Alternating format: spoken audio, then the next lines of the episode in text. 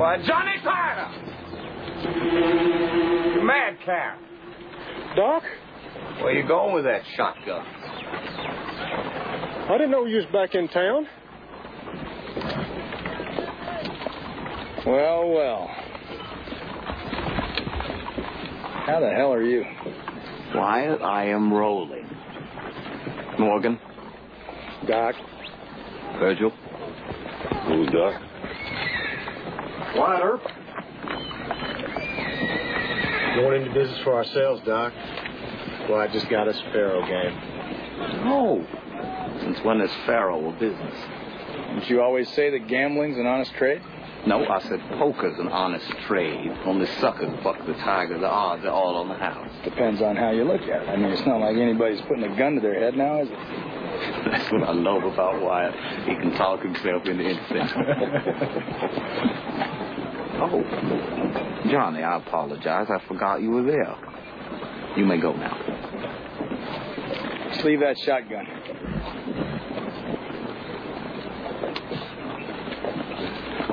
Leave it. Thank you. Sheriff Behan. Gentlemen. Sheriff. Have you met Doc Holliday? On you, Wyatt.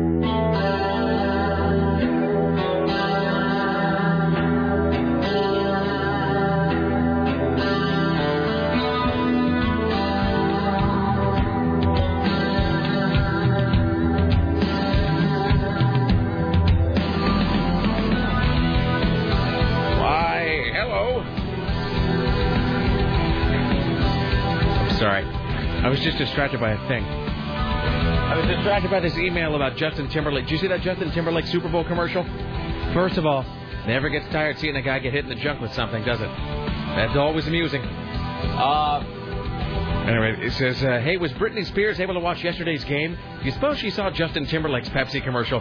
Is that why she's locked up for another two weeks? You know, she had about a two week window where she might have been able to get back together with Justin. Of course, that was two years ago. Not now. That's true. I wonder if they just decided to keep her away from the television all day. They just kept her in a small white room. I heard that she was in like a padded room. I want to watch the TV. No. Mama's got to watch her stories. No. Back in bed. Wonderful. All right, it's uh 503. I got lots to say about uh, about TMZ and not just not just in the sense of I'm. Let me just skip right to it. So I spent a disproportionate amount of time, disproportionate amount of time, a disproportionate amount of time on Saturday programming my phone so it would receive updates from TMZ.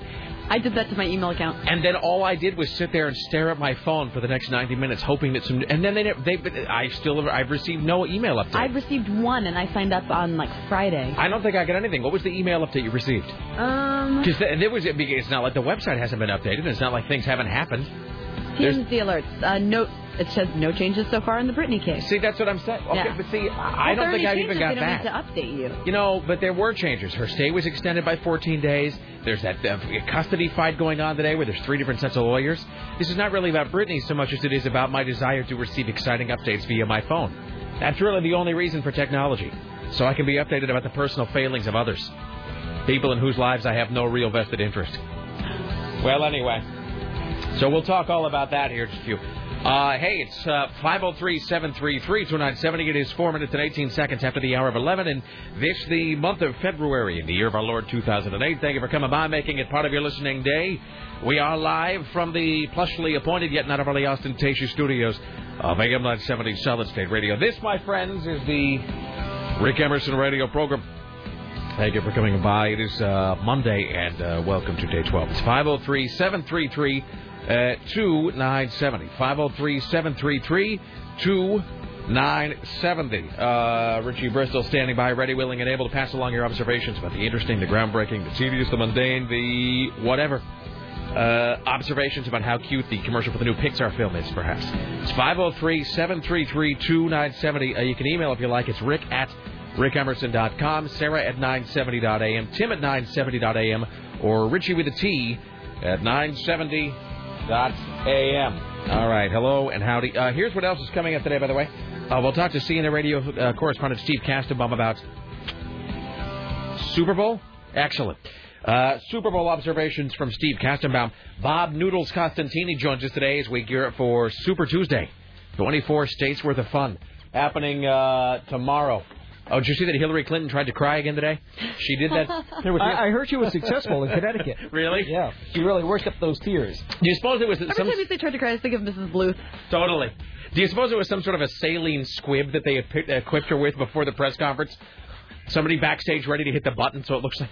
Oh, and, you know, she she gives some sort of predetermined uh, signal, like a wave of the left hand or something. Somebody backstage hits the juice, and it suddenly looks like she's able to weep. You know, like a normal human. Anyway, uh, so uh, anyway, uh, Steve Kastenbaum joining us today. Uh, Bob Costantini, uh, as we get ready for Super Tuesday tomorrow, a day in which I will not be leaving the house. I mean, I'll be coming here and doing the show, and then immediately going back home and sitting on the sofa uh, for the remainder of the evening. Uh, what else? Uh, uh, we have, I do believe, and I think this is just a coincidence for Super Bowl 42. I do believe. If I heard Tim correctly, we actually have 42 different Super Bowl commercials today. We do, but we don't have time for all of them. Well, we would if you'd like one of our account executives to call on you and uh, give you the best rates imaginable for this radio program. I mean, if you uh, we, we do have 42 from which to choose, so it's just going to be a question of weeding out the uh, the weeding out the undeserving. We'll play at least 10. Uh, really? I promise 10. Wonderful. You know, this is such a weird. Sarah and I were talking about this during the break that there was this whole thing that I heard about but did not watch yesterday. The Puppy Bowl, which I guess is just puppies in various athletic It garb. Was hilarious. No, they're not in athletic garb at all. Really? They're not even dressed up? no, it's just literally puppies in this huge like bin that is exactly. It, it looks exactly like a football field, and they're like field goals on either end. And then they have stands full of paper people. And the entire time, it's just a constant stream of cheering and like inspirational, you know, like fight music, like Rocky music. As the puppies wander As the puppies just wander around, like what wrestling. channel was this on? It was on Animal Planet. Of course it was. All right. But I was with a, I was with a lot of people, different age ranges, men and women, and uh-huh. everybody loved the Puppy Bowl. You ever feel embarrassed to be an American? It was hilarious. Like when Tim says, "We're going to play ten commercials later on." I mean, which is don't get me wrong, I'm right there with you. I got up extra early this morning so I could come in and watch several of the commercials again on YouTube, but actually set aside. I mean, we only have about 80 years on this planet. I mean, it, it- we're all going to die someday. And what did I spend valuable hours doing this morning? Sitting in front of my computer, being marketed to by choice, sitting there watching commercials Did you see the one with the carrier over and pigeon? over. Yeah, that made me laugh. the uh, well, I got some thoughts on all of it, so I, I made some notes about the various commercials that, that, that were on yesterday. So we'll do that. Uh, let's see what else. Uh, Peter Carlin joining us today from the Oregonian, television critic uh, extraordinaire. Uh, what else? Oh, we do have a pair of tickets to see Rush. Rush at the uh, amphitheater at Clark County. This is not win it before you can buy it. This is in fact beat the box office, is what that is. Uh, so we have a pair of tickets to the Rush show that we'll be giving away uh, later on today. What else? Oh, the exciting news about the spam contest. So let me make sure that this is actually working. I mean, I'm sure it is, but uh, so if you go to uh, 970.am, 970.am, which is uh, our uh, station's exciting homepage. I'm waiting for it to load right here. I do believe, trying to make sure that I know exactly where the link is here, because we are going to begin uh, voting on the spam contest today. Ah, here we go. All right. So you go to 970.am. About halfway down, you'll see the, uh, the you know the banner says a lot of spam sculpting contest, and it says vote now. Click on that, and we have, na- and it was difficult to do, by the way. We narrowed it down to 10 semifinalists. Have you seen any of this? Have you guys looked at the spam sculptures? No, I I, have not. I've been too busy with these Super Bowl commercials. It's commercials from the big game, Tim. Oh, the, I'm uh, the uh, I, I I have to tell you, it was difficult to pick just ten because here's the deal. So we got all of, I mean, really a ton of entries uh, for the spa- the spam sculpting contest. Um, and this is really just the most American of programs.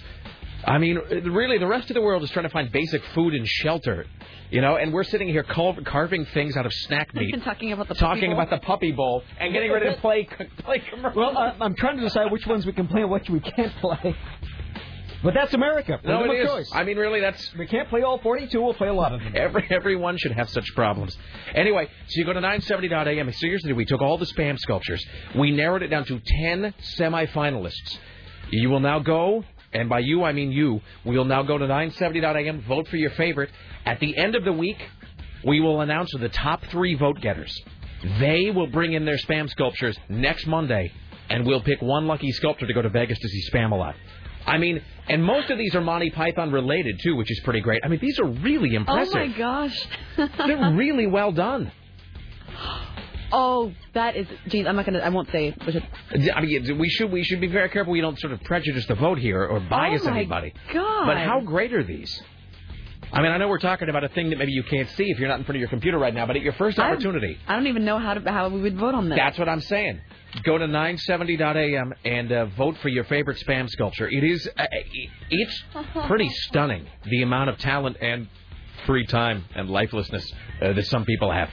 Not that I'm any better. Uh, so, and a lot of them are related to either the life of Brian or just Monty Wow. Python in general. More than one Trojan Rabbit, which is pretty great. Multiple Trojan Rabbit entries. Yeah, there's some of these that like they came in and we we just sort of stared at them for a long time, wondering how it is that somebody managed to create these. I wonder how big these are too, because some of them look pretty large. There's only a couple of them in which somebody gave it a sense of scale. There's a, there's that one with the Rubik's cube where it's like a, I don't know, it's like a it's a kraken or something attacking a boat, um, and a guy put a Rubik's cube in there, like presumably to give you a sense of the scope of the sculpture. So anyway, so when you get a chance, uh, go to 970.am and check out the spam sculptures. Vote for your favorite, and then the top three will come in next Monday, and we will pick uh, the winner who will go to see Spamalot in Vegas. It is pretty great though, so well done. Uh, let's see what else. Well, big pile of crap to get through over here. By the way, uh, in case you'll notice, uh, my hair has an extra sheen and luster to it today. I am using. So here's the thing. So I, I took my wife to work this morning. I woke, and of course, uh, I'm not really awake in the morning under the best of circumstances because it's all, you know, you're like half asleep and you're hating your life and you need caffeine and you whatever. So I wake up and I shave and I, I had the foresight to at least lay out my clothing last night because in the morning I'm just so uh, unbelievably useless. Even more so when I have to take my wife to work. So but you ever do that thing where you're just so asleep in the morning, but you have to be somewhere that you leave and you're halfway to the place, and then you realize you forgot to do something really crucially important, like you just completely forgot to shave, or you just you didn't put on the right shoes or whatever. You still got your bunny slippers on or something. So I'm halfway to uh, my wife's work this morning, and I realize that I have done nothing to my hair. And I don't mean that done nothing to my hair like in the sense that I didn't do anything to my hair. Are we supposed to do something to her hair? no, but I mean, but your hair. How do I say this without sounding creepy? Your hair probably sounds better just rolled out of bed than mine does. Because your hair's sort of Your long. I'm just saying your hair's long enough that the weight of your hair itself holds it down. It doesn't. It, my hair is relatively short, so it spikes up and it just looks all. It looks all It bad. gets a little puffy. and not in like a cool Dane Cook kind of way. Positive thing. At least you have hair now. No, no, no. That's what I'm saying. I have hair to mess up, but it doesn't. It doesn't look all spiky like you know in in like a like a you know like a Josh Hartnett kind of way. I just look. I just look bad. And so I'm halfway to my wife's work this morning. Said, "Ah, I didn't do anything with my hair. I look like a tool." And she's like, "Well, I got some hair product in my purse. If you don't mind using mine." And I said, "No, that's. I've been using your- your deodorant for like two weeks. That's, what's one more toiletry?" So she gives me uh, this hair product to use today. So if I look especially lustrous, it is because I am wearing what really has to be described as the gayest hair product in the history of the world. It is Brilliantine from Bumble and Bumble. Right here. Brilliantine. Brilliantine. No, no, but you have to read the description first. Bumble and From Bumble. Bumble and Bumble, it's Brilliantine. That's not even really the lame part. Here, I now, I now you draw attention to the, uh, draw your attention to the description where it says that quote, gives your hair polish and a languid, slept-in, sexy look. My hair has none of those looks today. By the way. You way. had you had all of these hair options, and you chose this. I didn't have all those options. I had whatever my wife had in her purse. Uh, because I, for, I and a sort of languid, slept-in, sexy look. don't I look languid and sexy? Fifteen dollars for this tiny little thing. Don't look at me. It's not mine. That's something that you women you buy very sparingly work not- through damp or dry hair. when you're not spending your money on kittens and panties. Anywho, Tim Riley's working on the following stories for your edification today. But we're going to listen to a commercial that was funny. That's what I. That's what I do. I, re- I really can't. I have nothing to beat that one. Uh, we're going to be listening to commercials from the big game. We're going to be listening to some of the entertainers, including uh, Paula Abdul, Alicia Keys, Jordin Sparks, Willie Nelson, and Sara Evans. Uh, today is National Sick Day. A woman beats purse, purse snatchers with a snow shovel. Uh, Britney's grandpa, June. Yes, her grandpa is named June. Uh, that'll give you an idea what kind of family we're talking about here. It says her little pregnant sister is being kept out of the limelight for now. Uh huh. Madonna will make Justin Timberlake and Timbaland her little bitches in the new music video. Uh, phone lines have been stolen from an Oregon town. Uh, Pearl the Pug, who's a therapy dog, has been stolen from her owner's car in Southeast, so keep an eye out for her. That's Pearl the Pug. Uh, couples line up to register their domestic partnerships after a federal judge tells the hillbillies to go home on Friday. Oh, I saw that this morning. How great is that? Damn right. I went upstairs and I was looking through the Oregonian. The- the- I should bring the Oregonian down here today. It's got a bunch of. There was a bunch of great stuff in today's paper, and I almost never say that.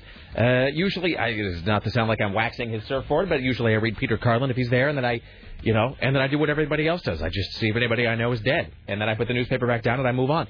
At the front page of the paper, though, hillbillies told to suck one. It was Yeah. fantastic. Yeah. Oh, it's so great. It was deeply gratifying. It really was the best way to start the day. Um, Well, that happened uh, late on Friday, actually. Yeah. And the way the news cycle was, it happened so late that nobody knew about it oh yeah. until it came out. No, it was it was really it caught me totally and completely by surprise because again, yeah, I hadn't heard anything about it. It hadn't been um they hadn't tipped that in any way. So yeah, I picked up the paper today and yeah. So uh, there you go. Jethro told to go uh, to go eat one. Wonderful. As they should have. Uh, let's see. Uh, joined today as always by the lovely and talented Sarah X. Dillon, resplendent in her David Bowie Labyrinth shirt. Is that It's the one that Peter gave you for Christmas? Didn't No. Peter give you a Labyrinth shirt for Christmas? No, he gave me uh, Flight of the Conchords. Oh, I'm sorry. That okay. awesome. All right. How Um, was your weekend? Dude, I cannot believe you missed the Paula Abdul. No. Here's the thing. It is the worst thing I have ever seen in my life. Now, when you say the Paula Abdul thing, Oh, Muppet. Uh, Here's let me tell, uh, can I just confess something that I watched little bits and pieces of the Super Bowl yesterday, and then I watched a lot of the commercials on YouTube. But you know what? I, I have to, say, and I know this makes me a bad American. I almost completely and totally forgot the Super Bowl was on yesterday because Me too. and it largely a a lot of it is my wife's fault, not her fault. But I mean, it's just the fact that she's been gone for two weeks and she got back Friday night. And so, you know, she was dead tired, so she slept in and we crashed most of Saturday. But then Sunday we just kind of spent, I mean, she was still sort of in like jet lag mode and whatever. And we just laid around the house and watched TV and did nothing in particular.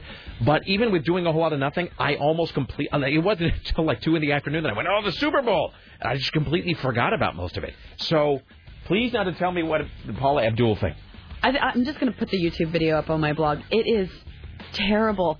It's like it was her trying to do her dance moves from like 20 years ago, Yeah. but she was wearing like this like this hip mom outfit and like this little hat, and she came out and she was dancing, Uh. and she had. uh it was just so bad, and she had backup dancers that were literally covered in sequins, wearing football shoulder pads, dancing behind her. And then um Randy Jackson, the guy from American Idol, Oh, yeah.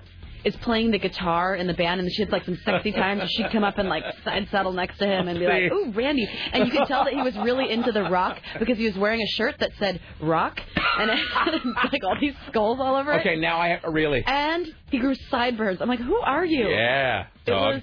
It was so terrible. Wonderful. Okay, now I have to go watch that during the break then. Yeah. That's fantastic. Excellent. All right. But Uh, I went to a Super Bowl party and I had a lot, a lot of fun. yeah, I mean, I just I watched a little bit of it on on on the TV, uh, and then I watched a lot of it on the internet. And the thing is, the what little motivation I had to sit down in front of the television at a predetermined time to watch a program has just the it's just been eradicated by YouTube because what's the point? I mean, it's just I will tell you this right now that I didn't catch any of the Tom Petty thing when it happened. I saw it all on the internet later. Um, so, and the Tom Petty thing was. I really do love Tom Petty. Don't get me wrong. I love Tom Petty with, with everything in me. He is he is in many ways one of the quintessential American singers and songwriters. Wrong guy for the Super Bowl though. I know that's a terrible thing to say, Eh, because you know the, the- here's the in my experience, Tom Petty only has two modes. Tom Petty has he has sort of uh, he has sort of like rough around the edges rock mode, and then he has sort of gentle, wistful, sort of Americana balladeer mode, and it was like the latter was on display yesterday. I don't know if that's just a thing. Was just like he wakes up and gets out of bed feeling one way or the other. Because the only song in, in his halftime show that really, I mean, I love all the songs, but the only one that really worked, I think yesterday was "Free Fallin'." Hmm. In my opinion, because he did what he did. He did I won't back down, American Girl, Yeah. and Free Fall. And the other two are still great songs. I mean, even a even a bad Tom Petty performance is better than almost anything else. But the one that worked the best, I think, was Free Fallin'. I just think that venue was just too big for him. I just That stage was super cool, though. it was a cool stage with the guitar piercing the heart. I mean, he was really great. I just I think that it, that is. Just, and I'm not saying this just because I'm a big Kiss fan, but I remember a, a couple what was it two three years ago when Kiss did the, the halftime show. And they came out, and it was like all of their usual crap, like fireworks and levitating and flames, and there was like a hundred cheerleaders dressed like the members of Kiss in front of the stage and whatever. And that really worked because Kiss is just so big and stupid and dumb and loud. And I think that really, I think Tom Petty has a sort of honesty to his music that does not necessarily blend well with the Super Bowl. Mhm. Just my my just my two cents. I could, yeah, it was just kind of there. It wasn't. mean- it wasn't bad. It wasn't. I mean, it was good. It wasn't fantastic. Yeah, It was just kind of like, he was he was great. I mean, I'd I rather see him than like you know Christina Aguilera. Well, that's my thing. I'm for whatever puts money in Tom Petty's pocket and gives him exposure. I'm I'm all for that. Uh, let's see. So here's what I did yesterday, though. So I spent a lot of yesterday uh, laying around the house, and then uh, when I wasn't laying around the house, my wife and I watched Juno, which is a fantastic film. Um, that is, I have to tell you this about. Is that the one that glamorizes teenage pregnancy? Yes, it does, Tim. In addition to your four weeks off of school, you'll now get that special halo of admiration that only comes with being impregnated. Um, so it's uh, Michael Cera, Jason Bateman, Jennifer Garner, who looks bad. Boy, talk about a big, weird, misshapen headed woman. You know, in Alias, she always managed to look pretty hot, but then I think about it, that show was almost entirely about putting Well, her in disguise every week. Pre her actually being a mom, you know. Well, but I don't think. Look, having a baby doesn't misshape your head. I don't think, or maybe it does. I don't know.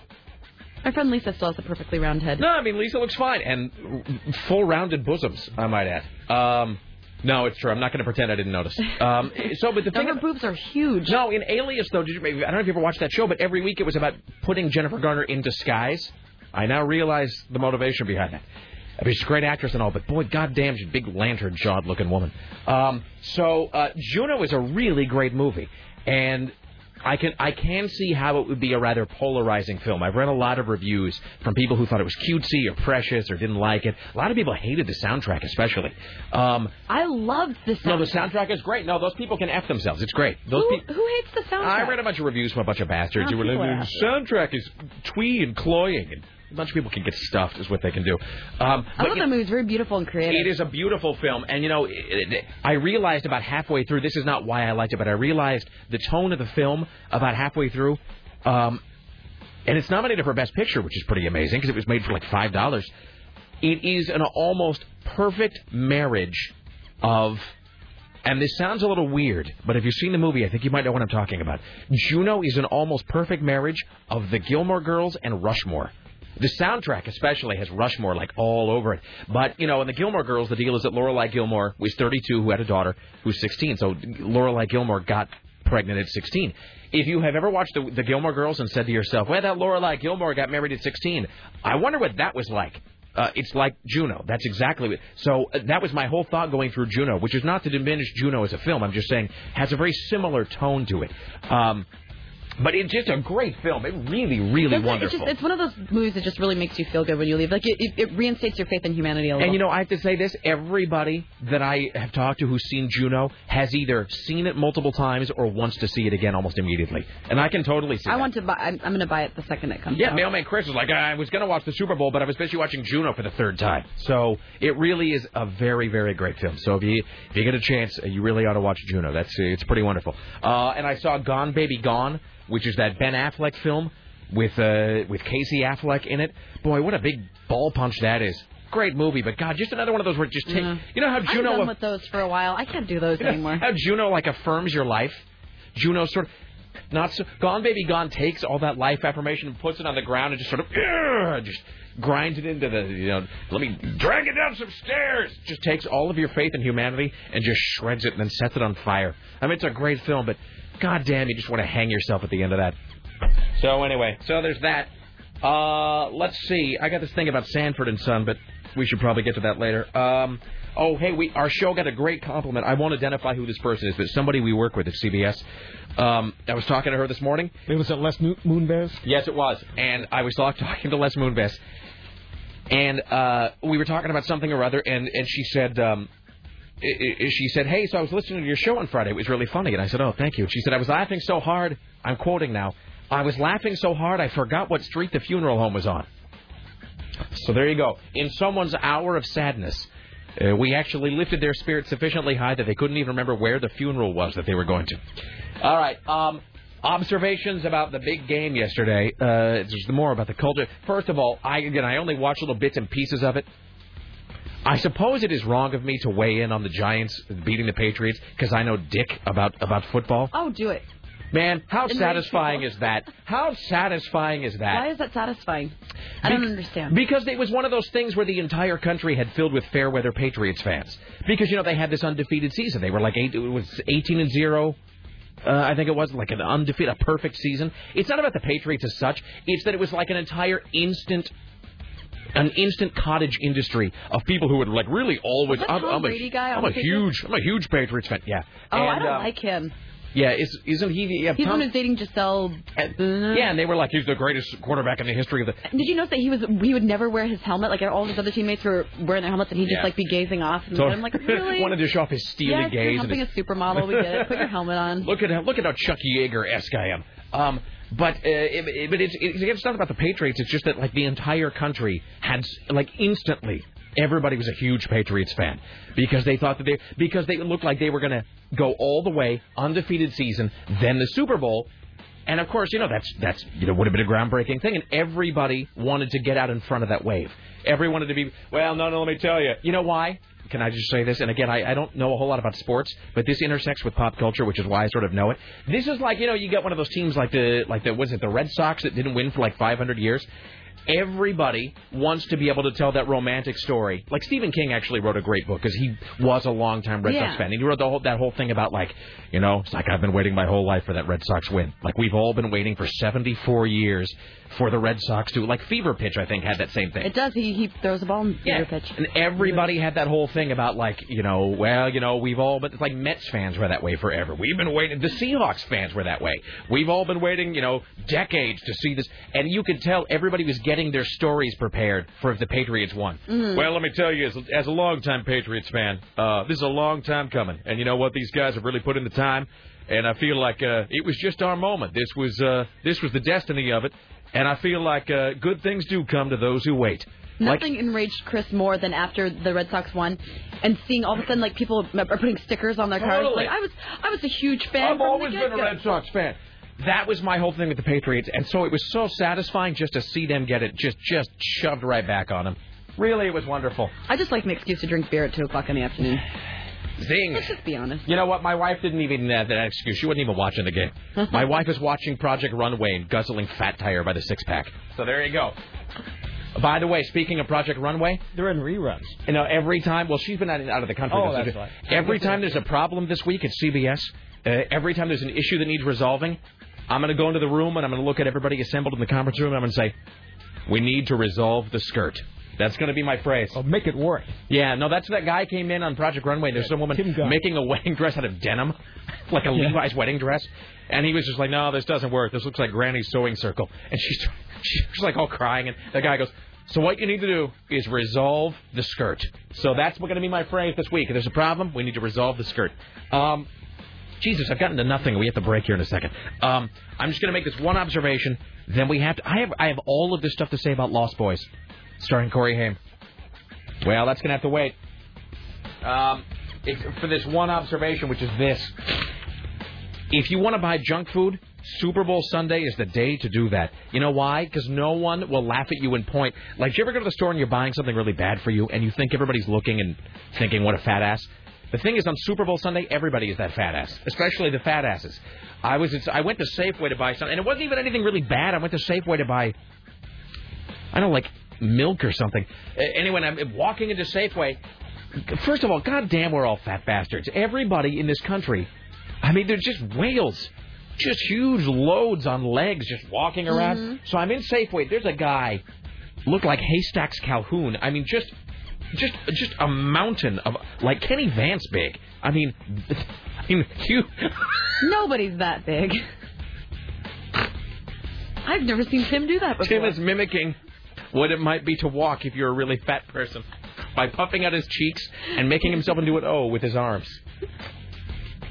and here he goes again. Um, but there was like that guy, and then like who I can only assume was his brother because they looked identical, like two big round hillbillies pushing a huge shopping cart. Now, in and I know it's Super Bowl Sunday, but still, in the shopping cart, like seven big bags of Doritos, like the big ass, like the Fatso family bag. That's just the snack till we get back to the car. There's more than that's just trunk. to, that's just to keep them going through the shopping trip itself. Um, and then I hate to sound like an old guy, but do you remember when dip used to come in like the little tub? Mm-hmm. You know, like the little research thing of clam dip or onion dip or whatever it is. You know, like we, you know, it's about three inches deep and about six inches across. That's what dip. At at some point in the weird nebulous past, they have started putting dip in a massive like potato salad sized It's like tub. buckets. Yeah, it, it really. And these, so these guys have like seven bags of chips and then four huge tubs of dip. And you know that you know where most of that's going. Most of that's going right into those two guys pushing the cart. So there I am with my milk and I think a box of cookies or something, feeling pretty good about myself actually. So if you need to stock up on junk food, you, go on Super Bowl Sunday. You could buy half the chip aisle and everything in the ice cream case, and no one will bat an eye at you. They go, "That's for the big game." Go back home and get all your snack food shopping done in one year. It's like um, it's like how ET could go out on Halloween and nobody would notice. It's just like that. Bam. Did you eat a lot of fattening food yesterday? Um, you know, not not that much really. Um, I had uh, I had uh, we had some leftover pizza from uh, Saturday, so I- we ate the. Yeah, we ate some. Li- and here's the other thing, by the way, little trick I've known, and I almost I, I've learned, and I almost don't want to say this. Maybe other people know this. The deal is on Super Bowl weekend, you order your pizza on Saturday. You order your pizza on Saturday night, even if you're, and maybe you don't even eat it. Like maybe you have dinner on Saturday night, but then you order a pizza anyway, and then you just keep it in the fridge, you know, and then you put it in the toaster oven, toast it up the next day. Because if you order a pizza on Super Bowl Sunday, it's going to be like hours.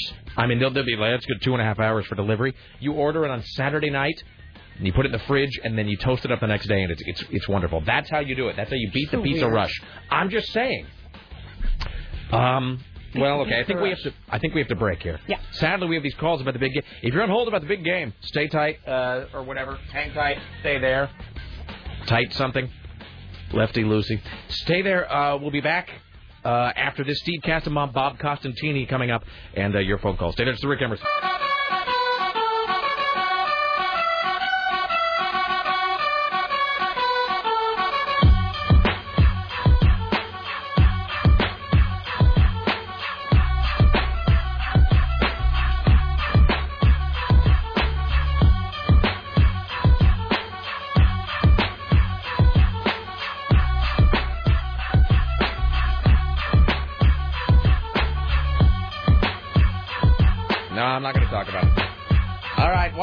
It's the Rick Emerson radio program. In just a moment, Steve, uh, I'm sorry. Uh, please forgive me. In a moment, this is. Wait, no, this is Steve Cassidy. well, I didn't want to insult Bob if it was Bob. I think it's. In a moment, Bob. Uh, hey, John, you're on the Rick Emerson show. What's up? Hey, you were talking about those twins, Yes, sir. uh, or wait, who we? You were talking about? Oh yeah, were they twins or were they just brothers in the supermarket? Uh, you know, it's hard to say um, because they were both buried behind layers of flab and and ill-trimmed beard. So here I'm in the Safeway. I'm walking. I walk in. I walk past the Starbucks. I take a right to head down to I don't know, like the the dairy aisle or whatever. And these two uh, guys are coming toward me. pardon me, uh, pushing a shopping cart laden with chips and big ass tubs of greasy dip. And the, I'm suspecting, I mean, they had to have been related because they were both really tall, like abnormally tall. They were both like six three, Oh. um, and, and, uh, huge. pardon me, How you doing there? huge. Uh, like who's that guy that Popeye fought, like Bluto or Brutus Oh, or whatever his name? Yeah, big Bluto beards. And, and then you know, and then l- filled with lard, and so uh, I think they might have been twins, but I don't know. Do you remember back to the old uh, Guinness Book of World Record? There was a photograph of the world's largest twins. Twins were on motorbikes. ridiculously small motorbikes. Yes, I do. Uh, one of the great moments on The Simpsons a few years ago uh, was I forget exactly how it happened, but Bart was walking down the street, and then they had those fat twins from the Guinness Book uh, actually uh, like speed by him on little motorbikes. Uh, yeah, so they got out, they they left the Safeway, got on their little bikes, and Totally. Yeah, no, it's, it's exactly. All they needed were like matching checkered pants or whatever those twins wore. Good reference, sir. good job. Thank you. It's funny how certain images just become ingrained in the human consciousness. What, like the world's fattest twins? Do you know those guys, the fattest no, twins on the motorbikes? I know them. Well, I think I've seen an image of it. But it's like, why do we all know that? It could it? I mean, do, is was there a time when everybody in the country read the Guinness Book of World Records when it came there out? totally was. When did that stop happening? I don't know. I remember reading it when I was younger, and I would just page through it for hours, just looking at all the records. It's just I don't have time to think about that. My brain can't handle that. Let's welcome now to the Rick Emerson Show from New York City. I, it's only so many pop culture. You don't even want to read this email I got earlier about socks and how to wash them. Uh, Steve Kastenbaum, hello, sir.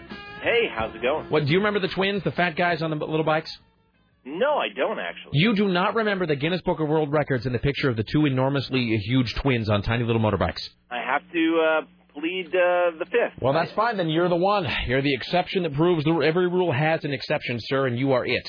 I, I, I'm pleased All right. to be it. Uh, so. Um, you should Google it, see if you can find it really quickly. uh, okay, I'll, yeah. I let just me- found Jesus, are you on Google image search? yeah, What did you What did you Google? fat twins on bicycles Wonderful, excellent.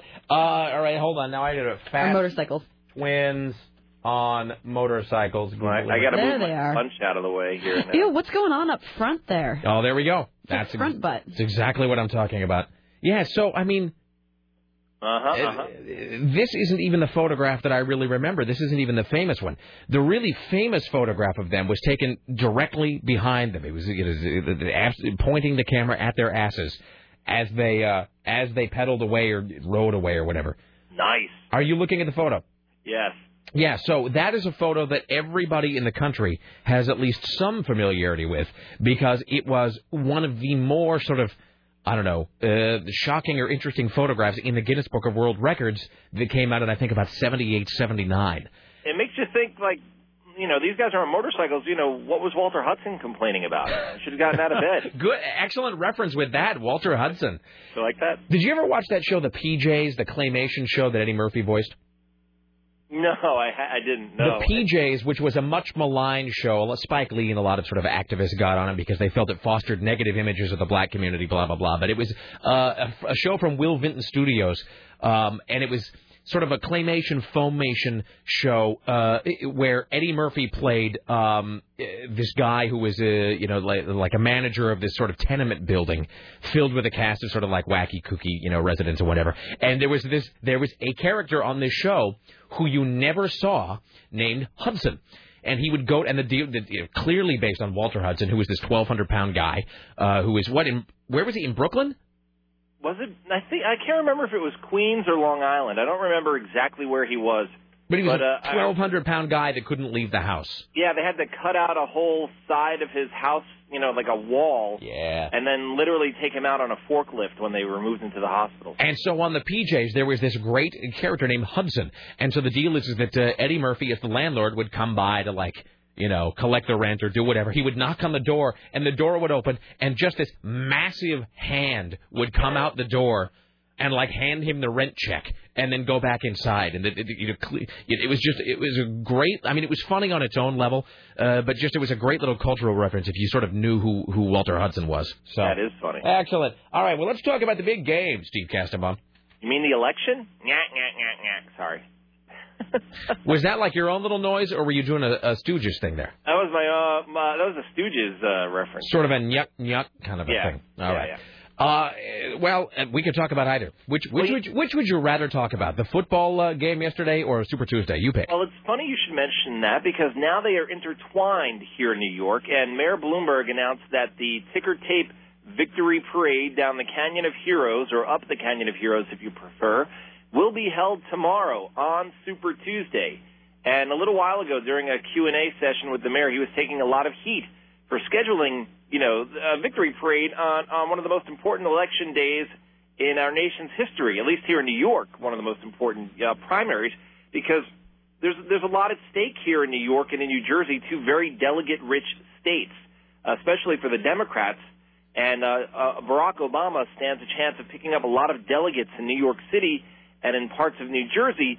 But now some political analysts are saying uh, a parade of this caliber actually hurts Barack Obama and helps Senator Clinton because those likely to attend the parade are young people and males, and uh, which means those are guys who would more who are more likely, if they're Democrats, to vote for Obama than than Hillary. Yeah, but you know the young people aren't going to be voting anyway. That's a false. That's a false argument. That's every four years they claim this is the year that young people finally decide to vote, and, then every four years it doesn't happen. So that's a that's a that's a little balloon that they float every year that then just sort of sadly deflates uh, like a half-empty basketball every year. Just um, well, all right. Uh, but I mean, Hillary is still. I mean, she's still massively favored in New York anyway, regardless. I would imagine.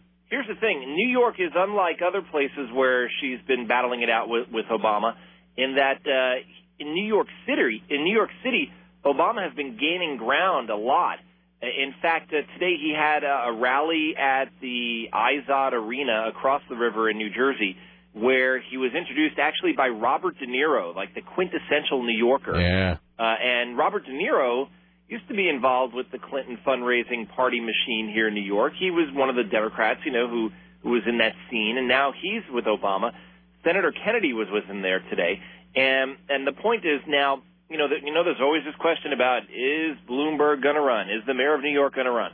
And so he, the conventional wisdom is, if Hillary Clinton wins the nomination, he will run. If Obama wins the nomination, he doesn't want to be a spoiler for Obama, and he won't run. So now there's people out there, you know, cynics who believe that he scheduled the parade to increase Hillary Clinton's chances of winning in New York, which would thereby increase his chances of running for president. Ugh, makes my head hurt. It does, but it's really annoying. I mean, who's got time if you're a reporter to cover the parade on Super Tuesday? Really, honestly, it is it is like the most ill-timed thing ever. It's really So- infuriating. Yeah. I'll be let's lodge a let's lodge a personal complaint on your behalf, Steve It, it's really funny because at his, you know, daily press avail, well, it's not really daily, but at his press avail today, the, the mayor took a lot of heat from a lot of pissed off reporters today. Well, I, I mean, it, it, it, does seem even if it was even if there isn't a grand master plan behind it, it really does seem like a, a just a completely inconvenient dividing of resources. Let's say I so. agree. I mean, it, it, you don't schedule a major event like that on on on, on a big election day. Yeah. Well, what can you do? Anyway, how about those Giants? I was, I was going to say my uh, my investment in this is only that I like to see Fairweather Patriots fans snubbed. So there, so that was that was sort of deeply satisfying in a weird way. That's why it was such a good game because you know the the Giants so clearly deserved not to win up until that last. I know, because, and the Super Bowl is always a blowout. That's the thing. They're always talking. Well, the Super Bowl is always the worst game of the year. It's always a huge lopsided victory. And as you said, it's a, they they really it was like at the last moment. It was just this Deus ex machina, uh, where just the hand of God came down and said, "Well, all right," and just like g- gave them this last minute victory, which makes it even sweeter. And um, I mean, it really just must make it so much worse for the Patriots, who know, like, w- with absolute clarity of vision, that they really deserved to win and didn't. Oh yeah. So Yeah, and, and it was such such an upset, such a stunning surprise that there were actually fans out in the streets of New York last night celebrating. That never happens here. That's Oh, yeah. always relegated to some other city. But on Second Avenue and, on, and in Times Square, the the bars spilled out on the east side of Second Avenue, and supposedly traffic couldn't get by, and they were out in Times Square celebrating. That's how much of a surprise this was. Excellent. All right. Are you on tomorrow? Oh yeah, tomorrow night we've got uh, big plans for Super Tuesday coverage with CNN Radio. Yeah, I didn't know if they if they, if they were. Did you did you really just say it like that? You let roll that off as though you've been rehearsing that line all day. As a matter of fact, I just got off the rehearsal with them before I came on your show. Yeah, I didn't I didn't I didn't, and I didn't know if they had you stashed in some special secret location tomorrow and doing like uh, just uh, specific punch-ins or you. So I don't know if we'll have the chance to talk to you or not. But uh, predictions? Do you want to make? A, you want to call it for tomorrow in any way? Oh no, I don't make predictions uh, other than that it's going to be very interesting because in the latest CNN poll, Obama and and Hillary nat- nationwide are at are in a dead heat more or less statistically. Excellent. And and the the lead that she had over him nationally seems to have eroded. So it's going to be very interesting and and you know, we still really don't know what's going to happen on the Republican side either. It's an exciting day. You know, I will just say this, and we have to go. But I, I will say that the great thing about the Republican side is just seeing the Republicans torn between their hatred of Hillary and their hatred of John McCain, because he is so unpopular with so many people inside. I can I just tell you this as a brief side note, and then I will repeat this anecdote almost word for word later when I talk to Bob Costantini. My father-in-law, who is a dyed-in-the-wool, straight-laced uh, uh, Mormon, not uh, not the. Um, how do I put this? Not the most inclusive thinker in terms of uh, racial relations in this country. Actually, distrusts John McCain so much that he actually said he would vote for Barack Obama over John McCain. And I mean, there is. It's weird to see John McCain creating all of this weird dissent inside his own party. So I got an even better one. Ann Coulter said she would vote for Hillary Clinton over John McCain. yeah, but she's in that case. I I suspect that she's got some sort of weird tapeworm inside the uh, the base of her brain. That's just a. That, that would explain a lot. I'm? I'm not a. It would expl- ex- explain her strangely emaciated. Somebody noted. God, what is it somebody called her? Somebody called her the Paris Hilton of the Republican Party, which I really think is accurate in any number of ways. So All right, my friend. Well, we will talk to you then uh, tomorrow. An exciting day coming up. Uh, until then, uh, blah, blah, blah, blah, blah, blah, warm collegial platitude, blah, blah, blah. All right. care. Thank you, Steve Kastenbaum. There you go. That's uh, Steve Kastenbaum in New York City. All right. It sure is. Yes, it is. All right. I think any second now. There we go. There's Bob Costantini. Who's ready for Bob Costantini? Woo! I am. Are you ready? Ladies and gentlemen! and he's not there. Wonderful. that was great. Maybe we should let Richie screen the call before you pick it up. that was, that was free. I couldn't have scripted that to be any better. Like I was all excited and we played the, and it wasn't just that there was. It would have been not nearly as funny if there had been dead air. It's that it was actually a dial tone, which never happens. That is the thing that I always bitch about that in movies because it doesn't really ever happen. If somebody's having a conversation in a movie and the other person hangs up, and immediately there's a dial tone, which of course doesn't happen in real life. It only happens in the films. Wait, do you see what I see? Okay, I'm going to let it be screened this time. Richie's probably smoking. It was really great. Well, let's just assume this is. Ladies and gentlemen, hey, from the Hill, CNN radio correspondent, Bob, I hope it's him, Costantini. Holding for Bob Costantini. Trying to transfer you to the to the hotline. Hi, Dave. Hey. Hi. Should I Six hang five. I'm trying to transfer to the hotline. You're He's on, on, hold. You're on the hotline. I know, and I'm trying to transfer Bob into you, and it's saying number busy. That's because All right, that's because you're on it. No. Uh, okay. Bye. No, before. Hang Okay. on. Answer this one. Hang up. What? I don't know. Okay, you want to try it again? Ladies and I don't even have the heart. Ladies and gentlemen, Bob Costantini. Hello, Rick. How are you? Hi, at long last. Hello, Bob. How are you? At long last, Super Tuesday is about to arrive. Yes. Sorry about the uh, mix-up today. Some sort of technical snafu, I'm afraid.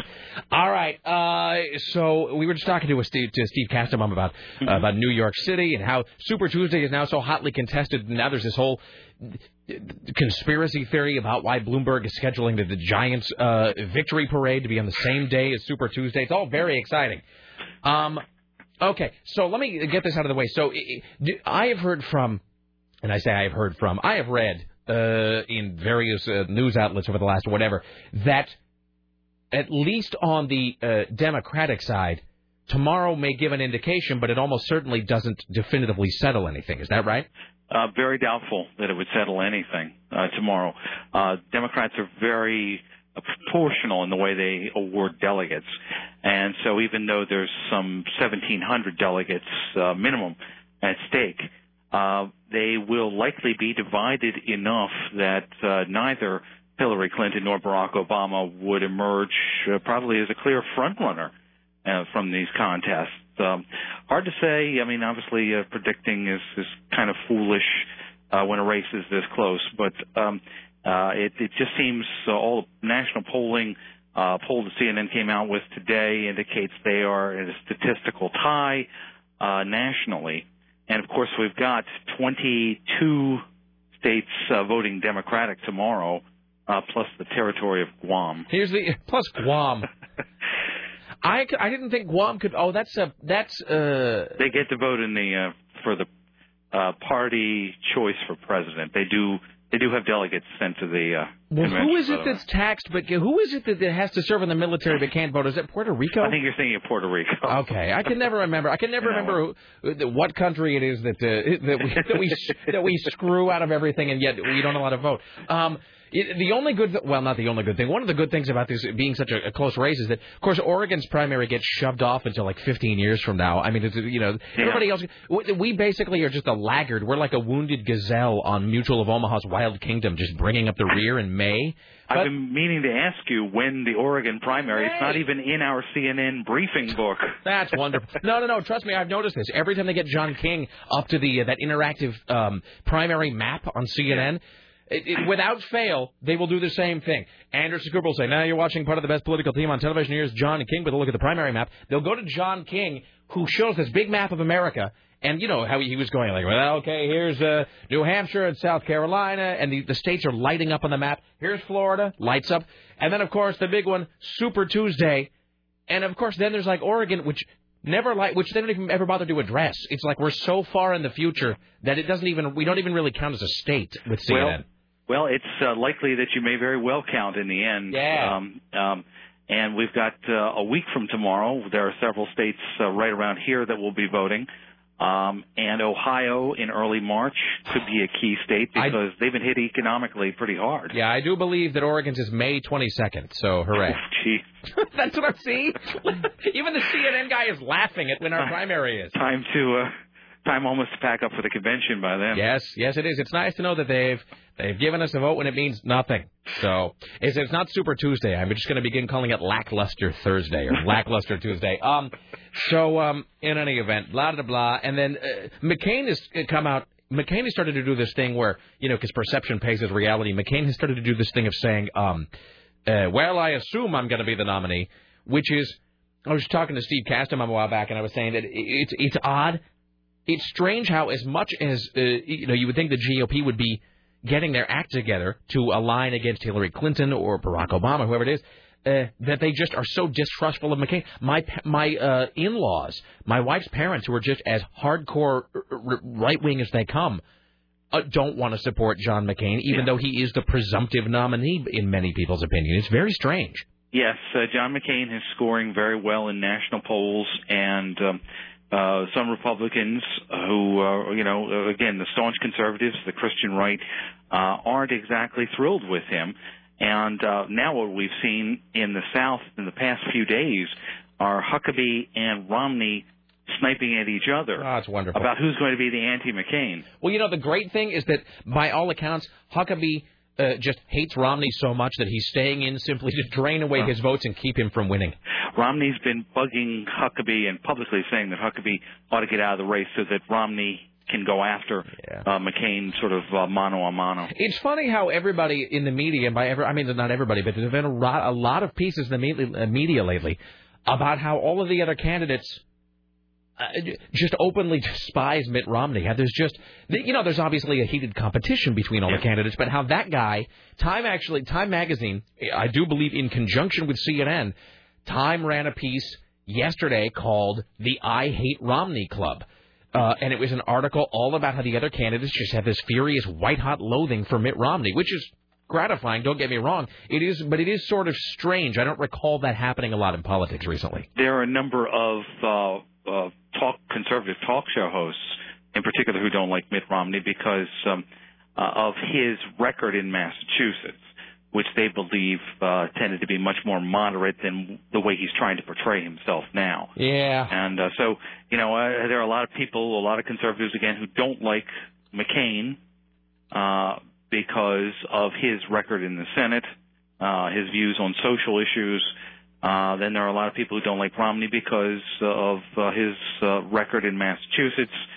Uh, and Huckabee had had hoped that he would capitalize on all of that, but he hasn't quite done it yet. It's been uh, very interesting, but it appears uh, there's a good possibility after the voting tomorrow, uh, uh, John McCain will pretty much be the front runner as far as the Republicans are concerned. In fact, I, I've just been listening to some Democratic uh, rhetoric today on the campaign trail, and both Obama and Clinton are going after John McCain Yeah, in particular. and, and and as I said long ago, no one named Huckabee will ever be president. That's just not going to happen. Not going to work. You called it, I suppose. I'm just saying. I know how Amer- it'd be like having. You know what it is? It'd be like having a president whose first name was Zeke. Yeah. That's just not going to happen.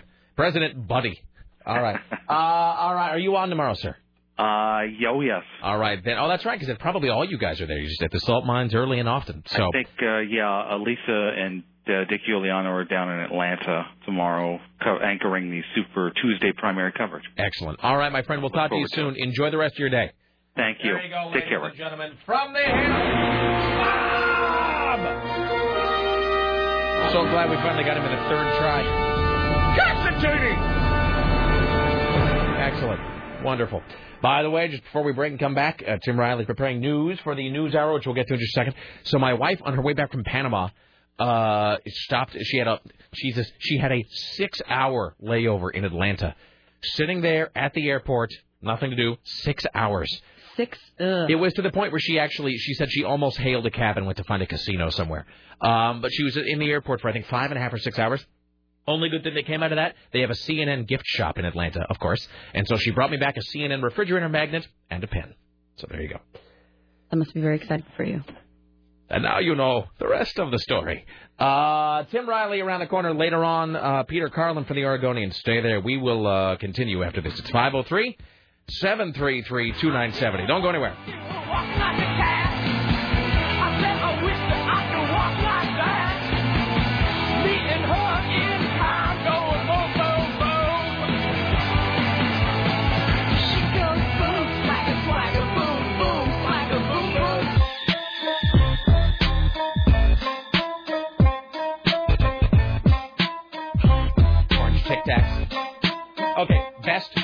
Best line in that film.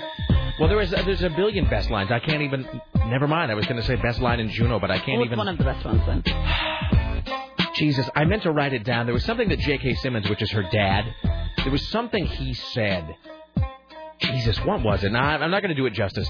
I'm not going to do it justice. I'll have to watch it again and take careful notes this time. All right. There was that line, though, where she was talking about the flavored condoms. She said, they make my boyfriend's junk smell like pie. Which is like the best thing I've ever heard. All right. Oh, boy. Hi, Tim.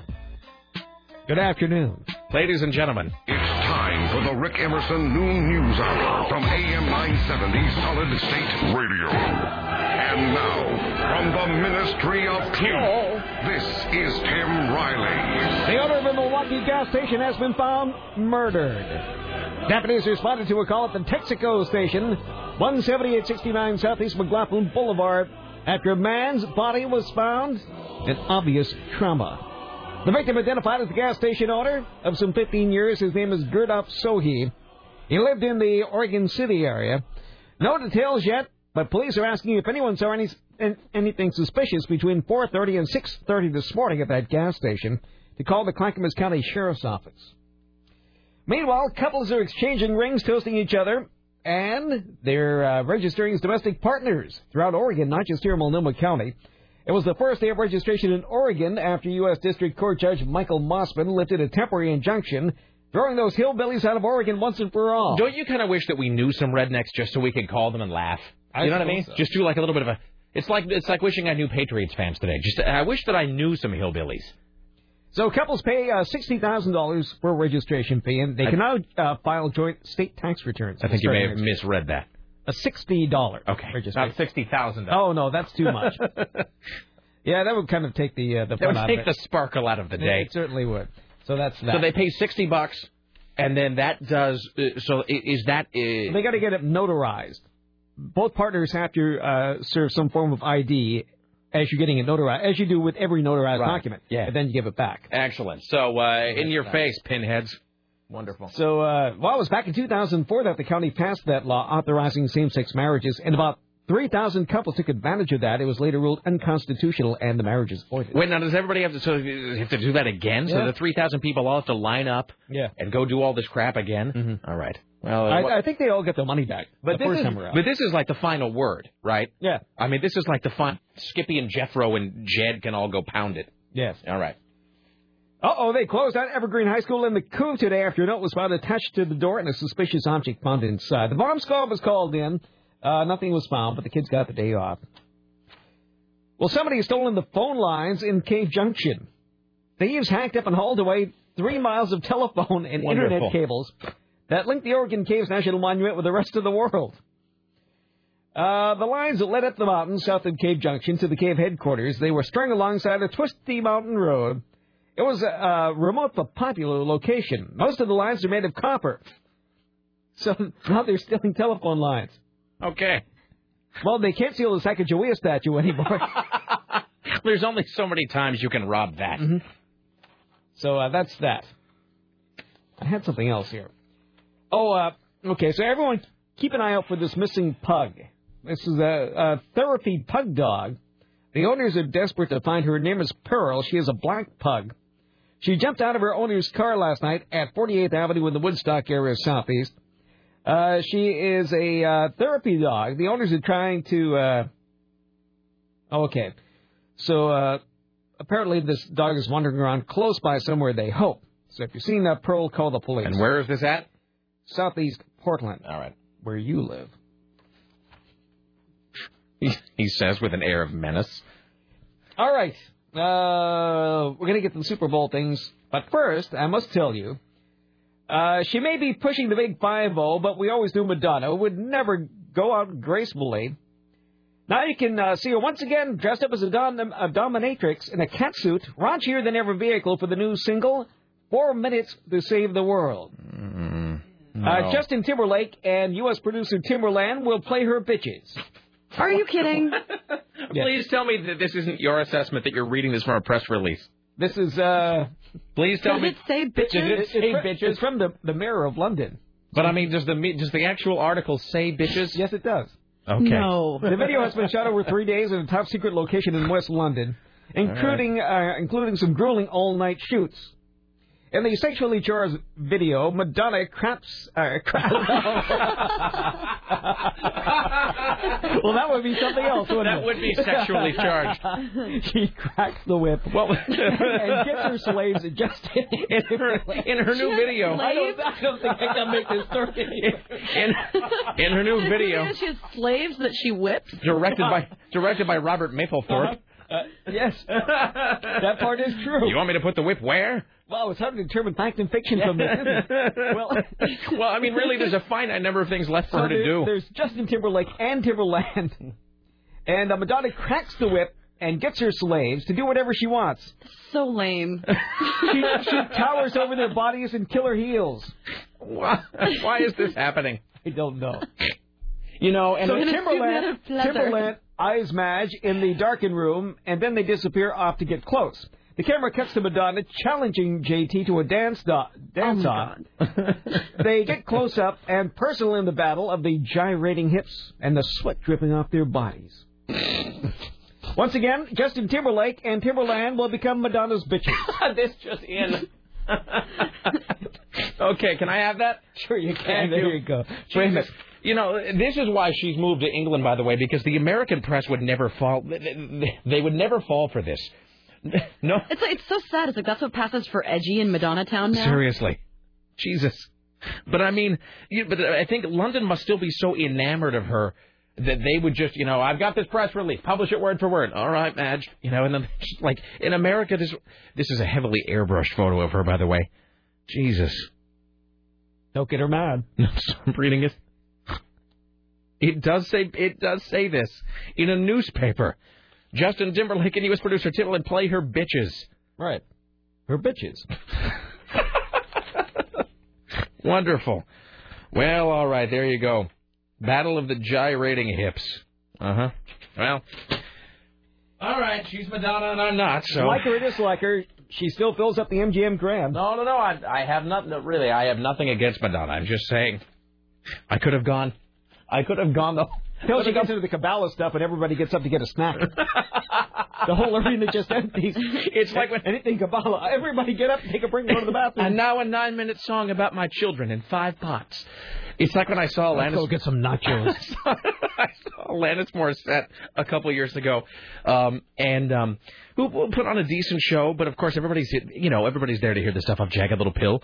And I remember at, at one point, I don't know, it was like two thirds of the way through the show when she's she hasn't yet played like the big songs, like she hadn't played "You Ought to Know" and and "Ironic" and whatever. So it's like two thirds of the way through the stupid Alanis Morissette concert, and she does that whole. And I like now this. I'm giving everybody a British accent now, but she does that. She does that. Um, Turning into Britney. she goes, um, well, I'm just assuming that everybody's pretentious. Also, that it comes with a British accent. You know, like your pretension comes with a side of English diction. So, but Alanis does this thing of like, um, well, you know, I traveled around the world a lot, and I wrote this next song about um, the indig- the indigenous peoples of India. And immediately we're like, oh God, I gotta get up and go to the bathroom. And she started to play that "Thank You India" song, and man, it was like Exodus. Like everybody just fled like rats off the Titanic to the snack bar. And, the, and that thing when she starts to play the song you hate, you look at your watch to see about how long you have until you have to be back. So, uh, Jesus God. All right, so there you go. Do try to miss that, won't you, please? Is the thank you song is that the one when she was walking naked down the Thank street? you, Oh. India. Yeah, that's what I'm saying. See, That's a bad one. as soon as you, well, I had the chance to travel, and you meet a lot of different cultures, and this song is called "Thank You, India." And it's first, as soon as you get "Thank You," in like we are, bam, gone. Everybody, like half the crowd, went to get a beer. All right, there you go. Um, did everybody here read Madonna's sex book? Has everybody seen that? I've seen it. Yes. No, I've Sarah? always wanted to see it. I never It's got. Vanilla Ice and his penis. And aren't there like dogs and stuff in it too? I don't know. I didn't. I I only got. There was a Barnes and Noble once, and the thing about that sex book is they sold it wrapped up and sealed. But at the Barnes and Noble uh, near where I was living at the time, somebody had like somebody had gone in and like cut it open, and so there was a display copy that had been it, sort of illegally opened, and so everybody and but it, word kind of spread that Madonna sex book is open at the Barnes and Noble third row, fifth from the bottom, and you could go in and kind of like thumb through it, because it's like otherwise, like who wants to pay for that? Like who wants to? I don't even remember who was in it other other than Vanilla Ice for some reason. It was. I thought it was just her and a bunch of. well, I was hearing a bunch of skis dancers and Vanilla Ice, and it seems like there was some other celebrity. I keep wanting to say Cuba Gooding Jr. I don't know why. That's almost certainly I really not. doubt that. That's almost certainly not true. All right, here's Tim Riley. And because you're waiting, it's time Uh-huh. for the Britney Watch.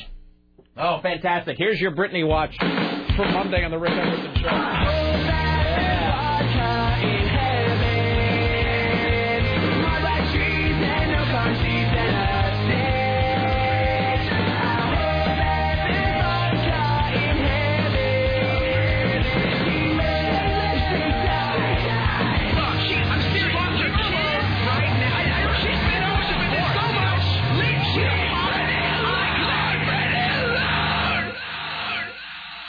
Britney's custody hearing was postponed in Los Angeles today Oh. until she is released from the loony bin. Oh, that sucks. Court spokesman Allan Parachini explains why the hearing was moved to February 19th. It took a while to get to that point because, as you can imagine, Ms. Spears' healthcare situation is fluid, and there needs Really? to be Is that what they're discussion calling it? among the lawyers about what was practical brain in is terms fluid. of future dates. So uh, that's that. Then we have uh, L.A. City Councilman Dennis Zine. He wants Spears to pay the estimated $25,000 it cost the city to take her to the hospital last week. I don't know why she couldn't have been put in a private car and taken to the hospital without calling the paramedics, but nevertheless, paramedics were called, but now the taxpayers are footing that bill. And I think out of good conscience, her agent or her family, this should repay the city. That's fantastic. By the way, I noticed that Kevin Federline's lawyers are all uh, are are demanding that Britney start paying all of his legal fees as well.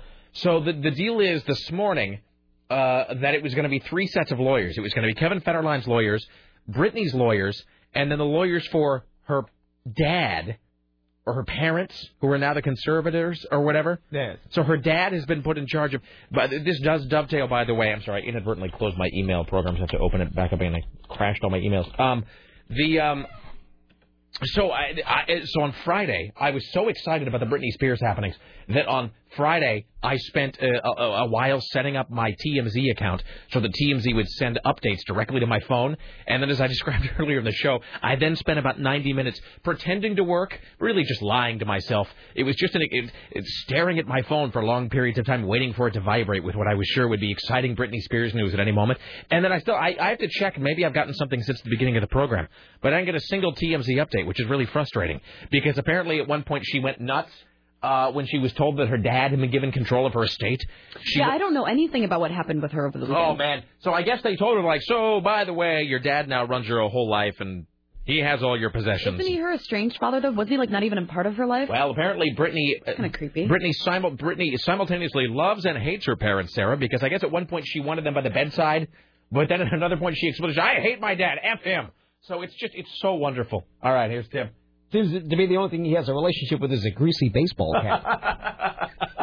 well, Britney Spears' grandpa, June Spears, yes, his grand her grandpa is named June. How many family members? J U N E, June. Really? Says little sis Jamie Lynn, who has a boy's name, because, well, the grandpa's name June, is uh, kept under wraps, and under the circumstances, that's probably a good thing. Uh, Lynn keeps Jamie Lynn hidden, says Grandpa June. She's, June? she's in denial about the pregnancy. That must be a glorious pregnancy. She thinks it's just going to go away, but it's not. It's going to get bigger and bigger. Who Says- thinks the says- baby? says June Spears. that's country wisdom for you. That's uh, that's medical knowledge from the there for a Spears while. kinfolk. Uh, it's gonna get bigger and bigger. Then asked if he's ever shot at reporters, he replied, "Maybe I have, maybe I haven't." Jesus. What a the words and wisdom of June Spears. June Spears and yeah, I can't even come up with whatever the female equivalent. And it's the it's the grandfather named Yes. June. Yes, the paternal grandfather. His name is June. Jesus. Good God Not to be confused with Aunt Les Toil. they are country. It's true. Wow. Okay. So yeah. So Britney, um, stuck in the crazy house. And oh, by the way, the best, uh, the best thing about the Britney story w- was that on Saturday night, so she got put in the loony bin. What Thursday? My how time flies. And then Friday, Saturday. So Saturday night, TMZ said that she apparently was under the impression she was going home Saturday night. Oh, to have been there when they told her she was there for another two weeks. Just what I would have paid. What I would have given, what I would pay now for a time machine. If you give me a time machine now, I wouldn't use it to go back and right history's wrongs or to save the lives of the less fortunate or to speak with Jesus. I would go back just to be there when they told Britney Spears that she had to shut the hell up for once and stay there for two weeks, and that they were going to put her in a small windowless room until she behaved. That's just it would have been so gratifying. Um, so yeah, so on Saturday she was like, "I'm going home in an hour, y'all," and no, not so much. So it's wonderful. Uh, so I guess yeah, her dad has been put in charge of all of her stuff. What's his name? Sam Lutfi's been barred from seeing her, talking to her, even calling her. It's uh That whole guy, like, Oh. just it's creepy that he's been a part of her life for so long, and still nobody really knows who he is or what he does, Yeah. and he's just always there. This is really, it's only going to get better with every passing day. All right, wonderful. That's the uh, Britney watch. Excellent. There's your uh, Britney watch for Monday.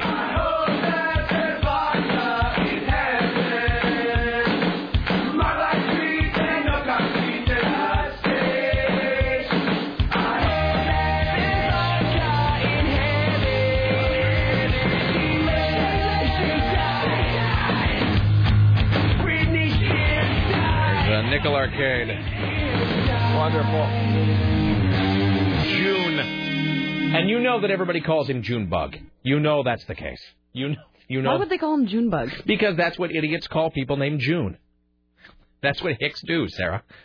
Uh, if his name was Patty, it would be like Patty Wagon. Or maybe that's her uncle. Ah, wonderful.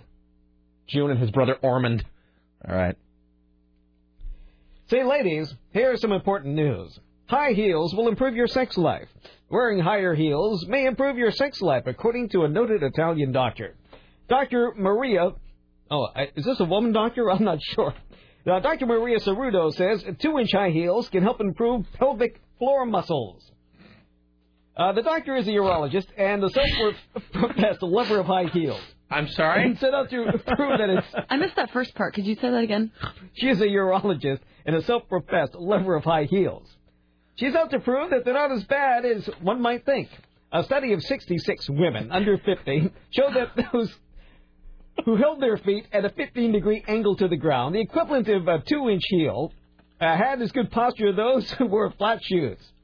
And crucially, they showed less electrical activity in their pelvic muscles, suggesting that they have an optimum position and could improve the strength and ability to contract.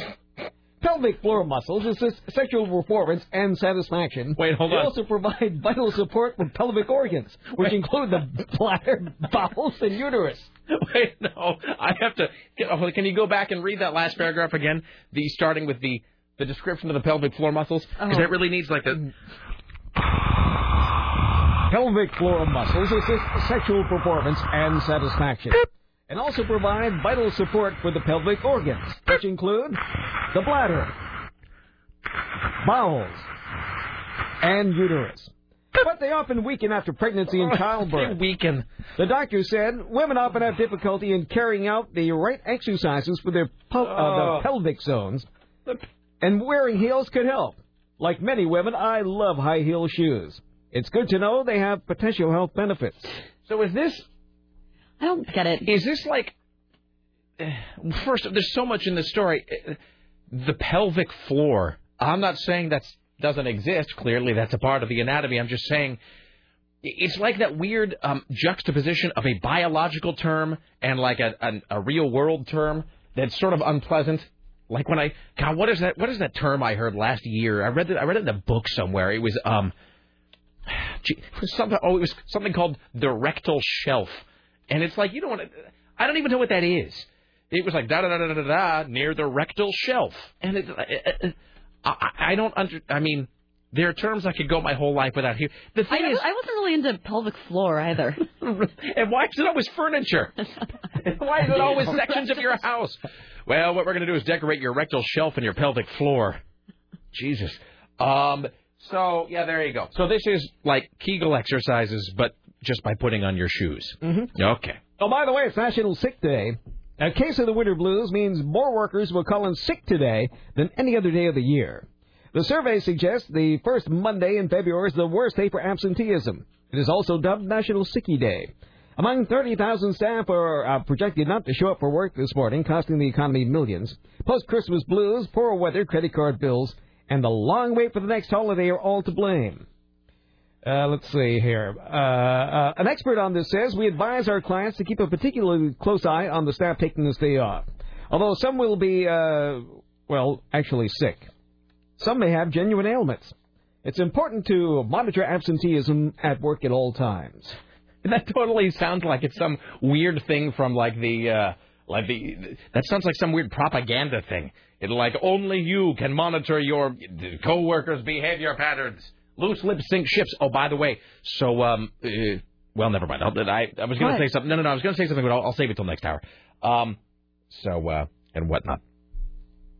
Oh, by the way, uh, this says Rick. I was finishing my daily run when Tim read the Madonna story.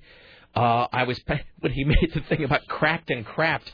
I was passing through the quiet park that borders my neighborhood and almost hit the ground laughing. This caused my fellow suburbanites, uh, suburbanites to eye me with mistrust. Thank you, Jim Riley, for moving me to the top of the neighborhood watch top 10 list. P.S. My wife's grandmother loves Bumble and Bumble. Great. Thank you so much. I appreciate that. Well, you won't hear this type of program on a satellite now, will you? Hey, by the way, somebody sent me a link to an online posting of the Madonna sex book and all of its contents. Oh. Would you like to read a couple of poems out of that? Oh, that's right. I I forgot that it had like bad, horrible essays too. Mhm. Uh, a lot of them about how uh, her um, her fond feelings toward her own uh, vagina. I forgot that. All right, so let's see. I'm the looking importance of wearing high heels.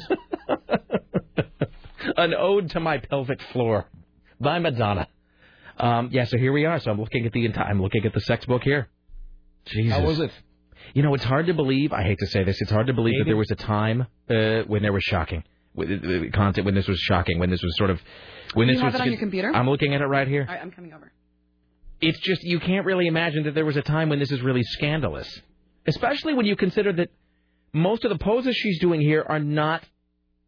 Not, uh, they're not any worse than sort of most of them are not any worse than like old school like burlesque photos. Um, let's click on one at random, shall we? All right, so we are now looking at some photos from Madonna's sex book. Jesus, which is almost 20 years old, isn't it? It's from, Yes, I would say so. 1991, 92, something like that. Yeah. Well, I mean that's a little off-putting. I wish we weren't standing next to each other right now. I'll send you the link.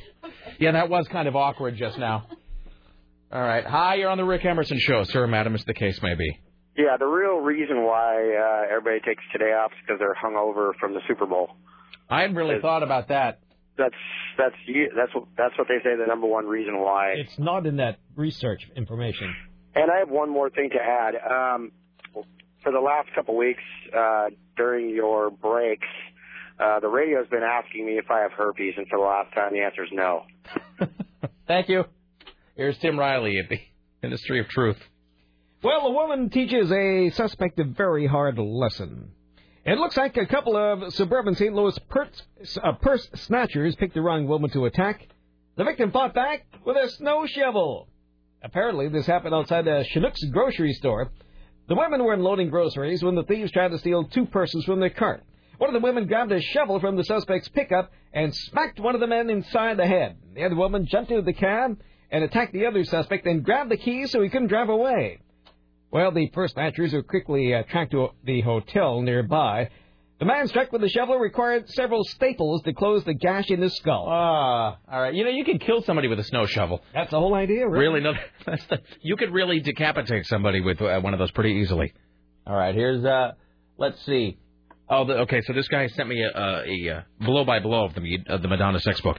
Uh, he says, let's see, other people in the book. Let's see, Naomi Campbell, Vanilla Ice, bald lesbians holding knives. That is edgy. I don't, I don't know why. Sarah is trying Okay. to, had a mouthful of liquid when I said that.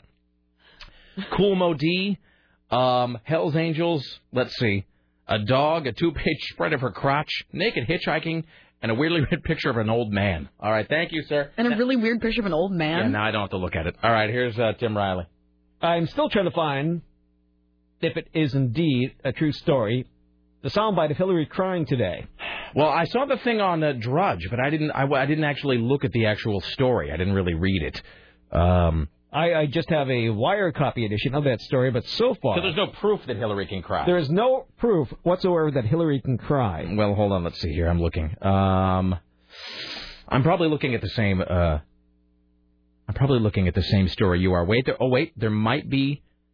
Is this an ad or is this uh, the, the actual broadcast? Okay, here we go. Okay, I think this might be audio. Senator Hillary Clinton teared up this morning at an event at the Yale. You became senator and you carried the case of children to yet a higher level. You know, politicians have for so long made an art form of talking about Uh-huh. and their needs Oh. and not getting much done that actually What? makes their I thought it didn't better. exist. That's why I cut off. You were wondrously different. You translated your words into action. Oh God, this is a four-minute clip. I hope she cries soon. It's going to take at least three and a half to work in Jesus. six years. of a better world for children. Health care, education, special education, secure homes for children who need them. This guy's distracting the camera person while somebody shoves soap flakes into her eyes. Mm-hmm. Oh, for the love of Christ. Now we hope that you are incomparable Hillary. Oh, no, he's crying. He's crying while talking to Hillary Clinton. Oh, could you be more of a pussy? What man cries while speaking to Hillary Clinton unless she's got her boot on your throat? unless she's busy flogging you. Spare my life.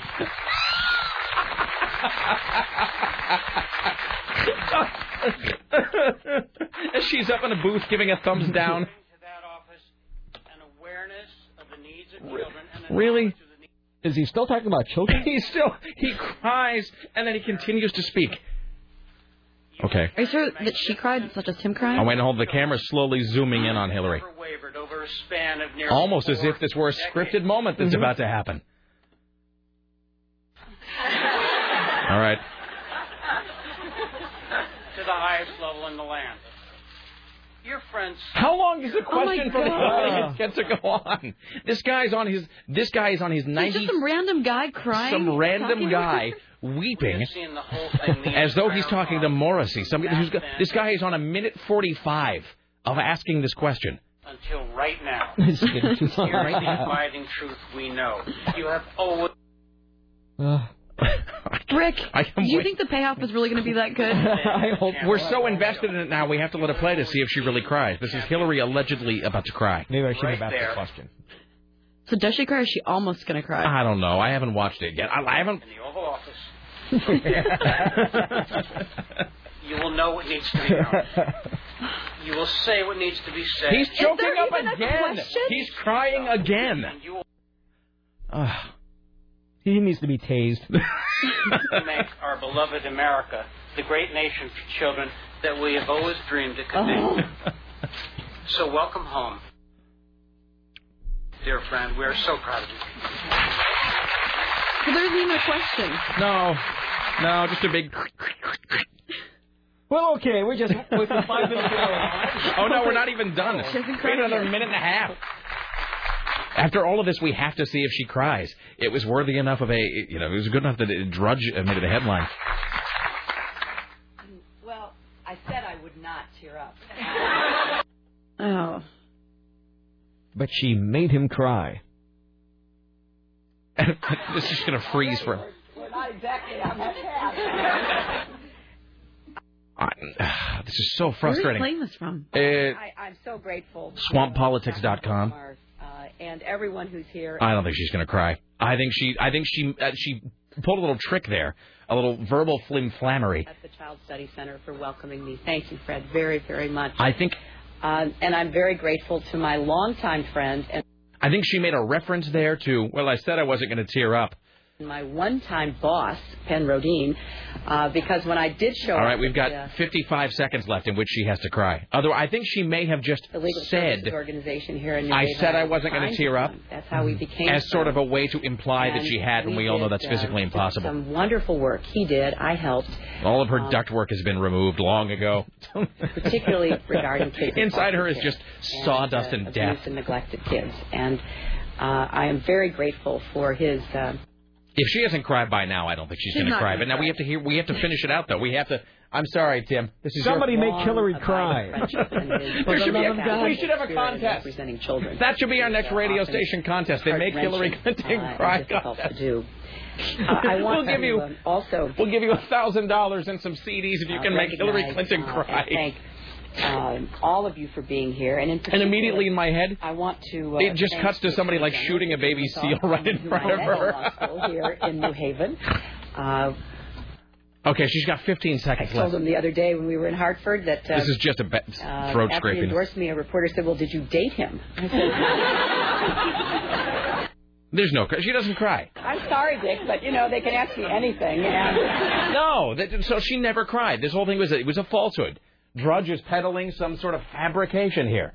And gets millions of people to fall for it. Okay, Hillary. and take, And take 10 minutes out of your day. Don't you feel dirty? I do, especially because uh, remember that that that that, uh, that last time that she supposedly almost Mm-hmm. cried, which is that she was in the pastry shop surrounded by uh, a bunch of the ladies, Mm-hmm. and you know nobody ever really saw her cry then either.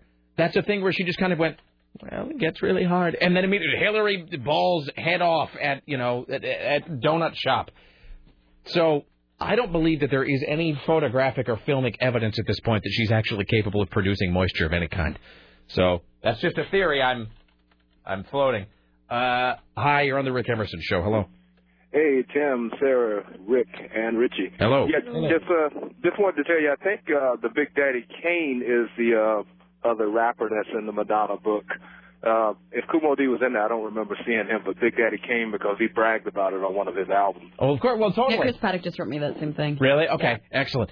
Uh, so yeah, so this website must have it mislabeled. Or something. I, you know what? I bet that he never thought that he would be uh, in a book with Vanilla Ice. I don't think Uh, that probably, probably never not. never entered his head. So Yeah, I worked I worked at a place at the time where we had two huge pallets of that book come in when it came out, and a couple of them got uh, damaged, and that's how we got to see the whole thing. But I actually own a copy of it. But I can't imagine that many people actually bought the Madonna sex book. You know what I mean? Like, who wanted? I mean, in 1992, who wanted to be seen purchasing that? Well, we were a wholesale uh, wholesaler in this area for quite a few years, and we sold tons of it.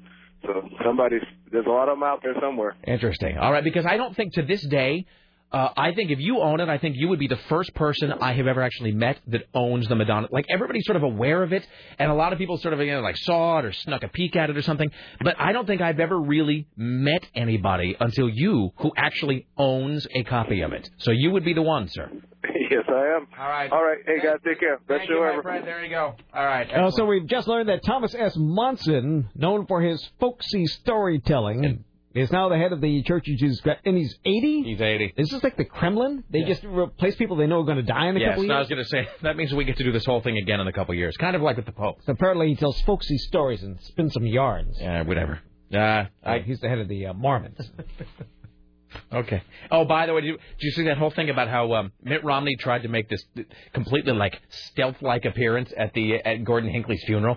Boy, that Oh. just came at the absolute worst time for that guy. He's just busy trying to do his Jedi mind trick. I'm not really a Mormon. I'm not crazy. And then, of course, his president goes and dies. Uh, so he has to immediately fly back to Salt Lake City for Gordon Hinckley's funeral. And I'm not passing any judgment. I'm just saying it is it, it is indicative that the rest of the world still thinks Mormons are freaky enough that no politician who was not himself a Mormon went to the funeral. Uh, like remember when the Pope died? Like everybody on Earth went to the Pope's funeral. I mean, just every politician from every place on planet Earth. Uh, Well, that's the Pope. Went to them. I know. I'm just saying. Gordon B. Hinckley was just the usual suspects. He, was, doesn't, uh, he doesn't have a hat. no, no, just innumerable wrinkles. Right. All right. Hats and robes and red shoes. Yeah. The Mormons have none of that. I have to tell you, a friend of mine um, shook Gordon B. Hinckley's hand at one point. Uh, we were, God, where were we at? Oh, we were at a, uh, gradu- a friend of ours was graduating from the University of Utah some years ago, and um, we went to the graduation, and Gordon Hinckley attended the graduation ceremony at the U of U, and um, my friend and I were sitting there, and we're like, I don't know, about ten rows up, and this like tiny withered like wisp of a man sort of slouches in, flanked by sort of Secret Service guys on every side. And there was all the, you know, the whisper in the pastor. It's Gordon Hinckley, it's the prophet of the church. And we realized it was Gordon B. Hinckley, who, I mean, here, like in Portland, you just look at him and he's just, you know, you know, he's just some some withered nutcase. Uh, but like, you know, in, in Salt Lake, I mean, he is the Pope. He is the Pope of the of, of the Mormon Church. And so my friend Todd is like, I'm gonna go shake his hand. And I'm like, No, you can't. They'll beat you. And he's like, No, no, no. I'm gonna go do it. I'm gonna go shake his hand right now. And it it was amazing actually how easy it was to do it. You realize that he, like a lot of people who reaches a certain level of um, fame or or achievement or notoriety, no one surrounds him. Like if you're some sort of like a low level celebrity or you know, or even if you're like a Paris Hilton type, you know, you go out and people sort of flock all around you. But if you become ultra famous, even in a you know, in, in, even in sort of a small group, if you become ultra famous, you are then at such a level of celebrity that no one approaches you because they just assume they can't. So what he learned is if you just go up uh, to somebody like that, there will be nobody else competing for their attention because people just assume you can't get near them. And so the Secret Service guy sort of like looked at him, but he kind of went, uh, "Hello, President Hinckley. I just uh, just wanted to shake your hand." And so he, you know, reached out, and so there's my friend Todd, who at the time was like the staunchest atheist you ever would have met, shaking the hand of Gordon Hinckley. He later described it, by the way, as shaking a warm piece of room temperature rubber that had absolutely no bones inside it. So there you go, Gordon Hinckley. Let's do one more, and then we'll take a break because it's like one o'clock. Already? Well, listen to this. A rumored reunion of the boy band, the New Kids on the Block, has apparently been in the works for quite some time. Uh, page 6 says members Donnie Wahlberg, Joey McIntyre, and Jordan Knight have secretly been working with legendary music manager Irvin Azoff, recording a new album that is just about done. Uh, Jonathan Knight and Danny Wood have yet to join in the reunion. In his MySpace posting earlier, Wood responded to the re- reunion uh, rumors, writing, quote, There's been no talk of this, and you are getting this from the source directly. You can't believe everything you read. Why, that's kind of murky, isn't it? I mean, why would they possibly be recording a new album at this point? The level of self-delusion uh, that is required for a band like the New Kids on the Block to record new material in 2008 is just staggering. Public demands it. People are filling in the streets with placards and reeds. Fifteen people have signed the petition. Please bring them back. Gathering in dimly lit rooms and burning candles to their God, demanding that the New Kids on the Block record new material. Jesus. All right. Um, God, it's almost one o'clock. I don't know where any of our time goes. Oh, it went to nine minutes. We haven't even done the commercials yet. Waiting for Hillary Clinton to die. Uh, cry. Oh my gosh, we haven't taken a break in like 50 We're minutes. not waiting for Hillary Clinton to die. We're waiting for Hillary, Hillary Clinton live, to to cry. live. To live and to cry. To live and prosper. She's not going to cry. She's never going to cry. Uh, people should get that idea out of their heads right now. All right, let's take a break. Back after this. When we come back, Super Bowl commercials. Tim Riley? Yes, we have plenty of them. Exciting, exciting. Stay there. It's the Rick Emerson Show. Don't go anywhere.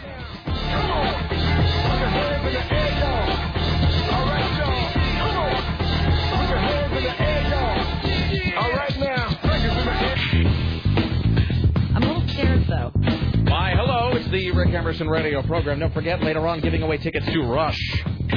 Clark County Amphitheater. By the way, in case you should smell something wonderful in the air today, that's me wearing my new scented deodorant. I'm wearing Arm and Hammer Cool Blast. I don't even know. I don't know at what point we stopped using actual descriptive terms for scents. Didn't things used to smell like, what is this? Well, it's strawberry. What about this? Well, it's coconut. What about this? Lilac. Now things smell like uh, ice glacier mist. And and again, my, my armpits apparently smell like cool blast today. No. Well, I normally buy unscented everything. Because, I mean, who really wakes up in the morning? You know what would really help? First of all, how much do you smell if not only do you need an antiperspirant deodorant, not like not only is it's not enough to get rid of your own natural body odor, you apparently then need to cover it with the smell of juniper berries or something. So You're actually questioning why people wear deodorant? no, no, no, scented deodorant. I'm saying Oh, yeah. Well, I mean, sometimes you're like hot, and it, it's nice to smell. Like I would Why be happy you to smell. I'd be. I'd be happy to have no smell at all.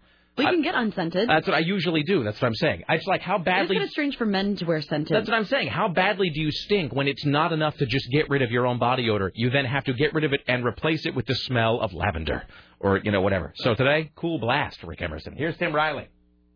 Hey, how about them Giants? The New York Giants win over the New England Patriots. Yeah, man. It was the most watched Super Bowl game ever. Hey, man. 97.5 million viewers. The game eclipsed the previous Super Bowl record of 94.08 million, set when Dallas defeated Pittsburgh in 1996. Only one other show in American broadcast history was watched by more people. It was M*A*S*H in 1983, drawing 106 million viewers. Uh, Sunday's game uh, had all the ingredients that Fox could hope for. A tight contest with an exciting finish involving a team that was attempting to make history as the NFL's first unbeaten team since 1972. A tight contest with an exciting finish sounds like a description of some sports-oriented porn film. Well, I'm just reading what's written here. Okay. But the Giants ended New England's bid for protection, 17 to 14. You understand anything that you were reading? the score, Okay. and the fact that the Giants beat New England. So how about them Giants? Hey, Amen. Hey, man. All right. well, the best thing about that, of course, well, we're going to get to the uh, the celebrity performances in just a moment, but the commercials are what people watch this game for. Is that not true? It is true, Tim Riley. Uh, so let's play a few of these. There were 32. We cannot play them all. Wait, so how did you select? There, so there are how I many total? How many total commercials? 30, and I picked 10. Okay. How Uh, did you? 42 actually. How did you select the ten? How Things did? that don't seem too visual. okay, so you went with you went with things that can be expressed Right, this is, auditorily. a, this is a hearing medium. Okay. That's why we're only going to play things that people can hear. This really is like broadcasting 101 today. Today uh, we're going to focus on things people can hear on our radio program. So listen with your ears to this one. Uh, Will Ferrell does a Bud Light spot as uh, Jackie Mason. No, Jackie Moon. Okay, can I just say? Yes. I did laugh at this. And I know that I And always so will you. I accuse Will Ferrell all the time of just playing the same character in a different And career. somebody has to, but no. I mean that's the thing. It's like it's easy to sort of pick on him and to say, well, he just does the same character in a different profession, which I guess is true to some degree because Ricky Bobby is Ron Burgundy, is like whoever this new guy is, is the guy from Blades of Glory, is the guy from you know, like his his, you know, you, you, uh, you just know that there's like an upcoming High Ally movie or something is starring Will Ferrell. But the thing is, he does it so well that I let it slide. That's the thing.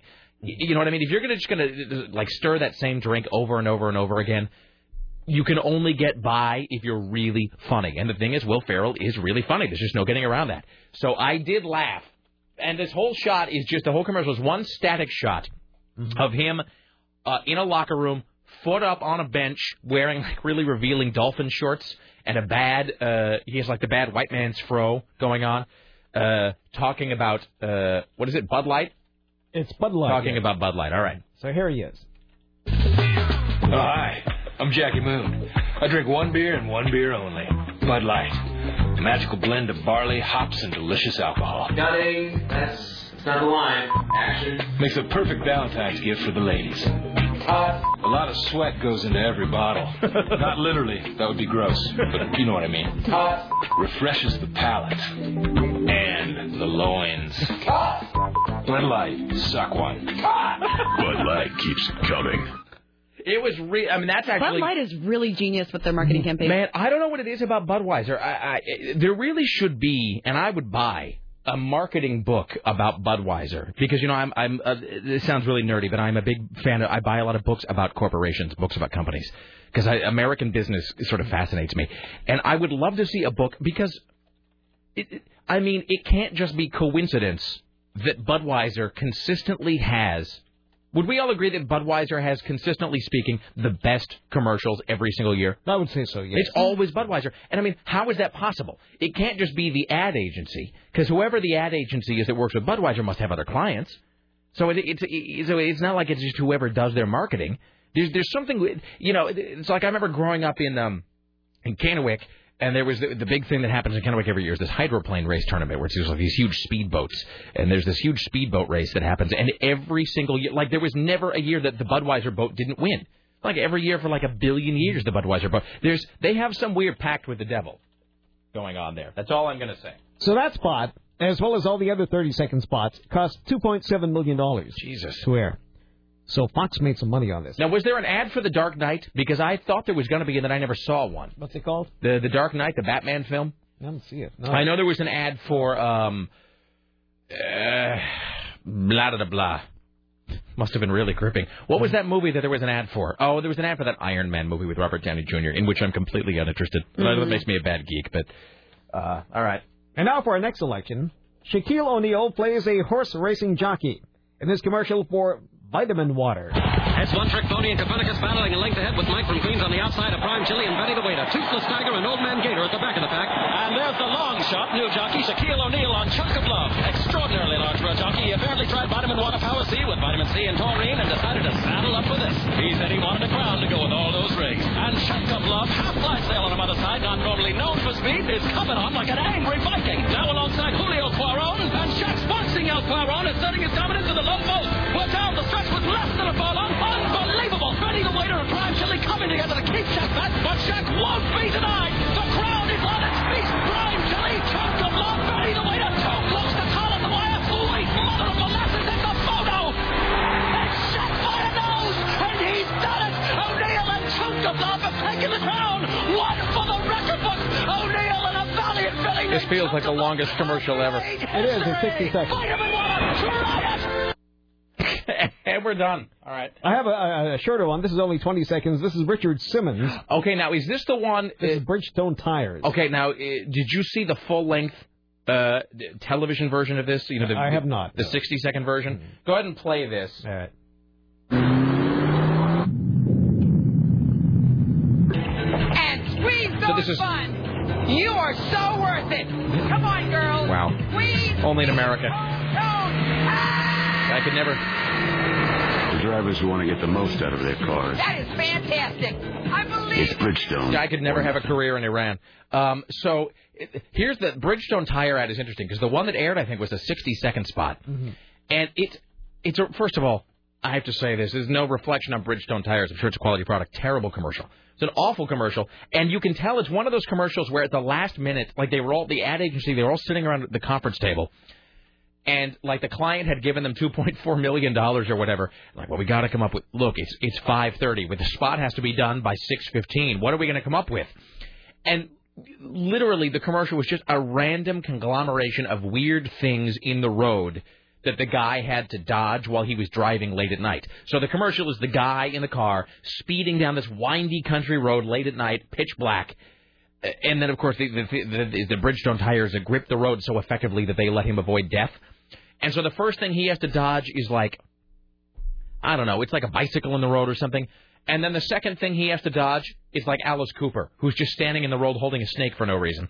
And then the third thing he has to dodge is Richard Simmons. And even my description of it is making it sound funnier than it really is. It really was. It was just like. Remember that that uh, uh, that website we went to a while back that had all those B celebrities from television Oh, shows yeah. that were available for interview? It was like they had to get a spot done for the Bridgestone thing. It was like, who do we have access to? Well, uh, What's your budget? I was gonna say it's like that scene in Apollo 13 where they dump all of the equipment on the table and they go, "We have to save the craft using only these items." It was like someone said, "All right, we got the car. I have access to a windy road. Somebody here knows Richard Simmons." And then uh, we have Alice Cooper. What can we do with these items? And then somebody just said, "Well, we'll stick them all on a road somewhere and film it. We'll be good." And that's it. So, in a commercial that seemed like it, I'm sure that on the printed page it looked like it was going to be exhilarating. It was not. Now we have Justin Timberlake being dragged all over town by a woman drinking Pepsi. And this ad for Pepsi and Amazon.com.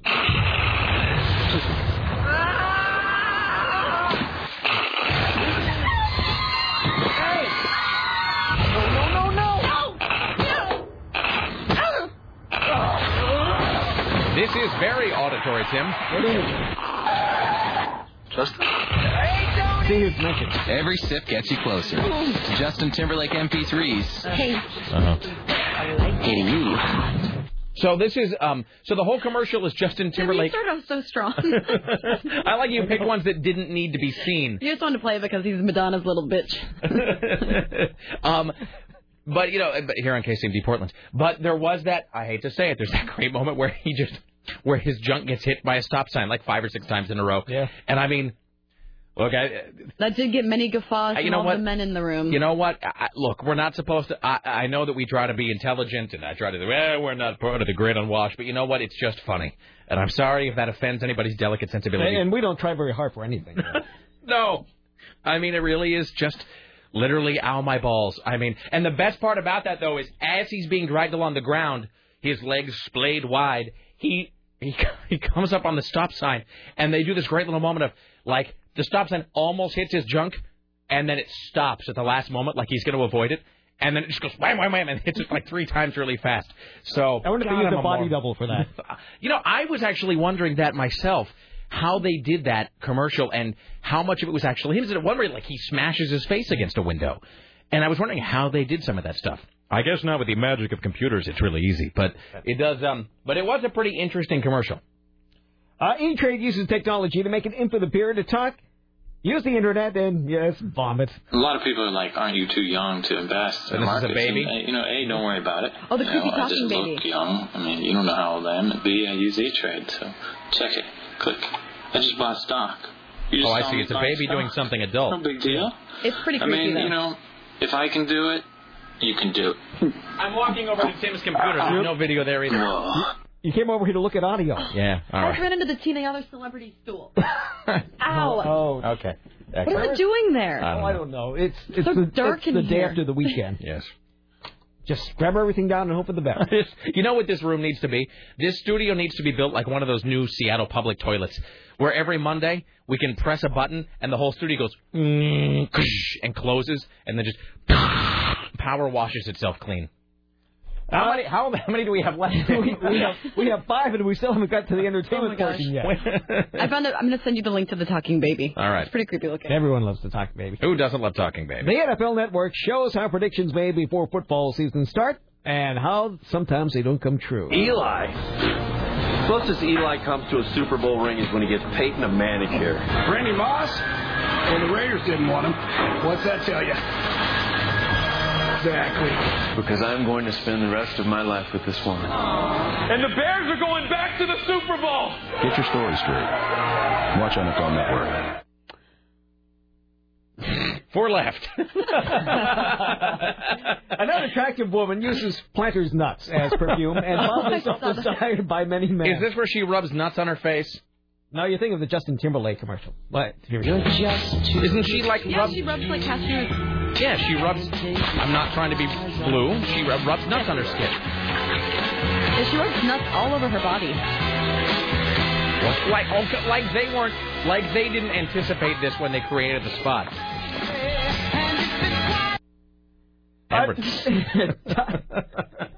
Tide's stain stick. This is a a, man fu- this was a great. fridge, This was the best commercial of the day. I, I hands 100% agree. That is hilarious. All right, But the this. stain on his shirt distracts the interviewer with So loud noise. let me just let me paint the uh, picture here before we play this. This was the best commercial of the game. Um, it's a kind of normal looking, kind of chunky guy sitting down, obviously for a job interview. He's wearing a white shirt, and then right above, like the left breast of his shirt, right by his left shoulder, is like a stain. It's just like a gravy stain or something that is clearly distracting the guy who is interviewing him. And every time the interviewee tries to speak and talk about his resume, the stain just goes and just and just screams a bunch of gibberish. It's really really funny. I think it'll even work in an audio sense. I think this will work without No, this visual. will be- yeah. So picture the stain on his shirt talking every time he tries to talk about his him you know his job skills. So tell me about yourself. Well, you know, an organized person, somebody who does not need details. Alex, I'm actually very, very good with groups. Group work. Mm-hmm. I've surpassed all my goals in my previous position, my prior job, and your competitor. My personality and me have surpassed their own girls. that, that's really that should be our end of show clip. That's really funny. I love this little mouth. Yeah, no, it's really, and you know that they must have spent a long time working on the shape of the stain. It was so efficient that I actually remember the website Yeah. for that product. Like Yeah. mytalkingstain.com. Yeah. My talking and it's for Tide. That's the thing is, and I hate to say this, but a lot of times, don't you, especially now, don't you feel like we are just awash? We are up to our neck in funny commercials these days, but most of them, like, you don't remember who they're for. Uh, there are commercials in every medium, radio, television, whatever, where you, hey, it's a funny spot. I don't know who's it for. I don't know. I don't remember. It's funny though. Uh, that Tide spot, I saw that, and that, and you know what? Here's the other great thing about that Tide spot, um, is that it really does hit home in terms of like, it, it, I mean, you can identify with it. Everybody's had like the stain that you felt was just like everybody was staring at it as you walked through the day. I am always doing that. Coming to work, spill a little coffee on something, and then for the whole day you assume that everybody's just locking right onto it. So that Tide commercial is really, really good. It's very funny. Hi, you're on the Rick Emerson Show. Hello. Yeah, that was uh, that was definitely a, a good one. Yeah. Definitely make that uh, one of your uh, show enders or what Yes. Hey, uh, uh, I had a, a comment on your deodorant uh, issue, and you're absolutely right about uh, uh, the strong scents being used, obviously to cover something up. And there are definite, yeah, I, I'll Don't you feel here. like scented deodorant is for people who don't want to stop the band, you know, the perspiration? They just haven't bathed. Well, there are certain uh, uh, nationalities that Talk about the uh, French. Wait, wait, like hold- particular. Hold on, hold on, hold on. Oh, now I'm going to give you a few seconds to think about whether you want to go forward with this. You just hold on.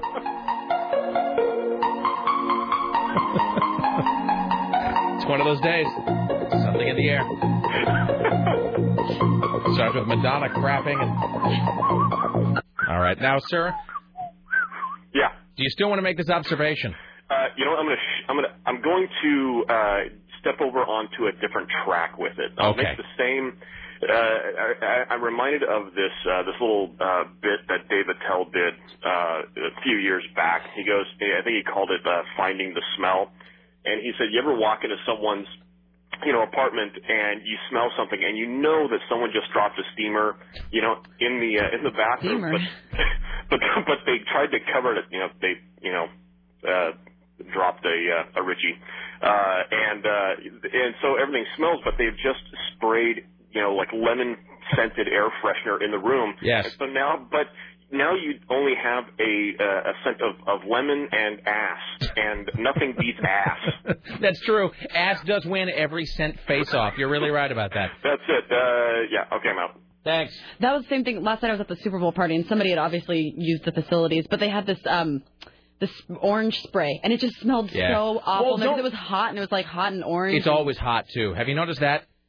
Have you noticed that that when someone uses the bathroom for that uh that function, it's always very warm. you go to the bathroom and the bathroom's always like 85 degrees. You're like, you know, somebody goes in and just does a number one, the bathroom temperature remains. At on. least it- we're having toilet. talk Seriously, right but now. what is that about? I don't know. It was really gross. Someone though. does a number two and the bathroom temperature goes up by 12 degrees. Oh, I don't want to think about that. I'm just Let's saying. move forward.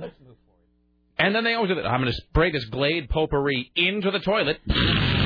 Now no one like, I knows. Punched in the face with this orange smell. Ugh. This is just a problem we can't solve here. No, it's true. I will, uh, except to make this observation, that I thought it was known that you didn't do that at a party. You went before, or if you had to, you, you left and went to the 7-Eleven or something. I, I didn't. I mean, who does that at a party? At a mixer, as they used to say. All right, here's Tim Riley. More commercials. Okay. We're almost done. And then I'll, I'll No, just, I can do this I'll all just- day. I'll just staple this and put it away. Number four, Toyota. Uh, Toyota promotes the Cor- Corolla's uh, quiet cabin with a spot that features ferocious animals. The Corolla's cabin is so quiet. We've locked our friend inside with ferocious sleeping badgers. If awakened, they'll gnaw his face off.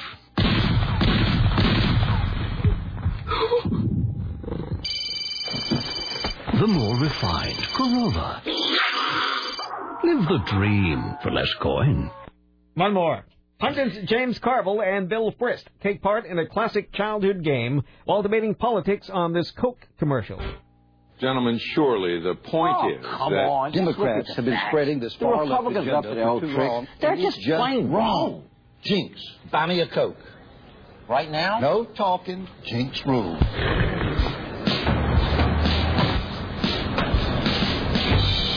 I don't understand what, what's happening in that spot. I, I missed that one, so I don't really know what's going on there. It doesn't matter. Let's move on to the entertainment part of the program.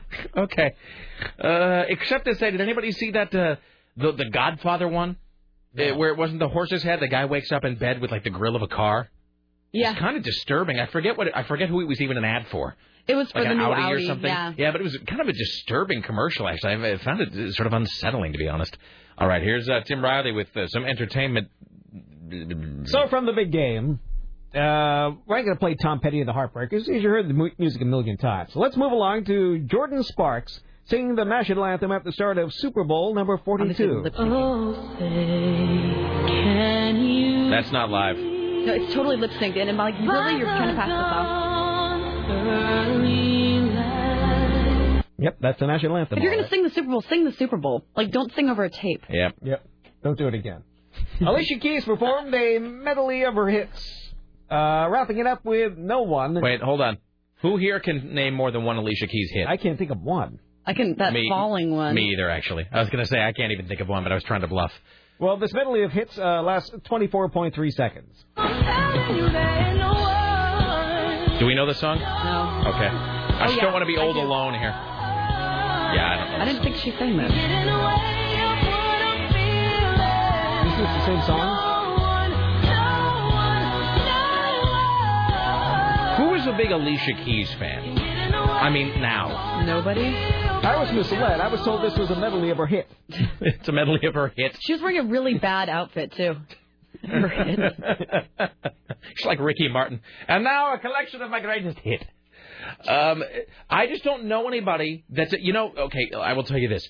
You know who's a? I will guarantee. You know who is a big fan of Alicia Keys? I mean, Why? just no, no, no. I'm just seeing. I'm saying uh, in terms of a demographic. Um. Uh, youngish white girls who dream of growing up to be R&B singers. That's who loves Alicia Keys. It is. Uh, it's not even singers in general. It's like 22 year old uh, white would be R&B singers. They love Alicia Keys. It's like how there's certain kinds of guitar players that really only other guitar players love. You know, no, dude, you got to listen to more Yngwie Malmsteen. No, no, I don't. Not now or ever. All right, here's Tim Riley. Do we have more entertainment selections? We do. Hooray!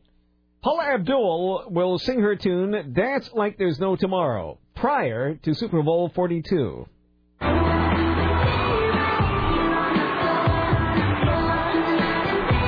It's funny. We watched this Paula Abdul clip during the break, and I had already forgotten about all of. I forgotten about her and the song. Corporate pop.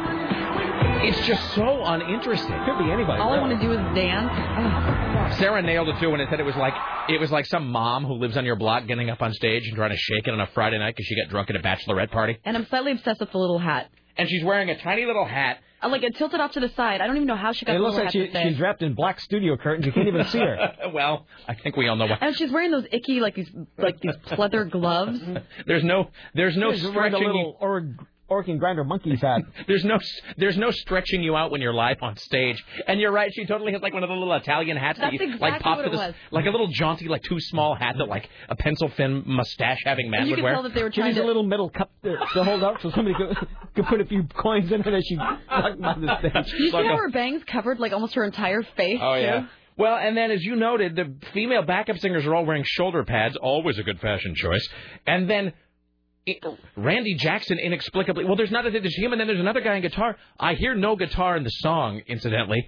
First of all, she's clearly lip syncing. Second of all, there's no guitar in the song. And thirdly, and there are like three guitarists on stage. and you did note that Randy Jackson is simply wearing a shirt that says "Rock" in big letters with like little tiny skulls on it, and he's like, and he's kind, Of, you can tell he's Oh, feeling it because he's sort of like squinting and kind of going, "Argh," And he's sort smiling, like, and he grew like a little soul patch, and then he has these horrible sideburns. Yeah. And he's wearing like you know edgy denim jeans that are faded in just the right way. Ugh. That was Dance Like There's No Tomorrow Okay. from Paula Abdul. Sing uh, like there's no audience for your music. Sing like there is no tomorrow.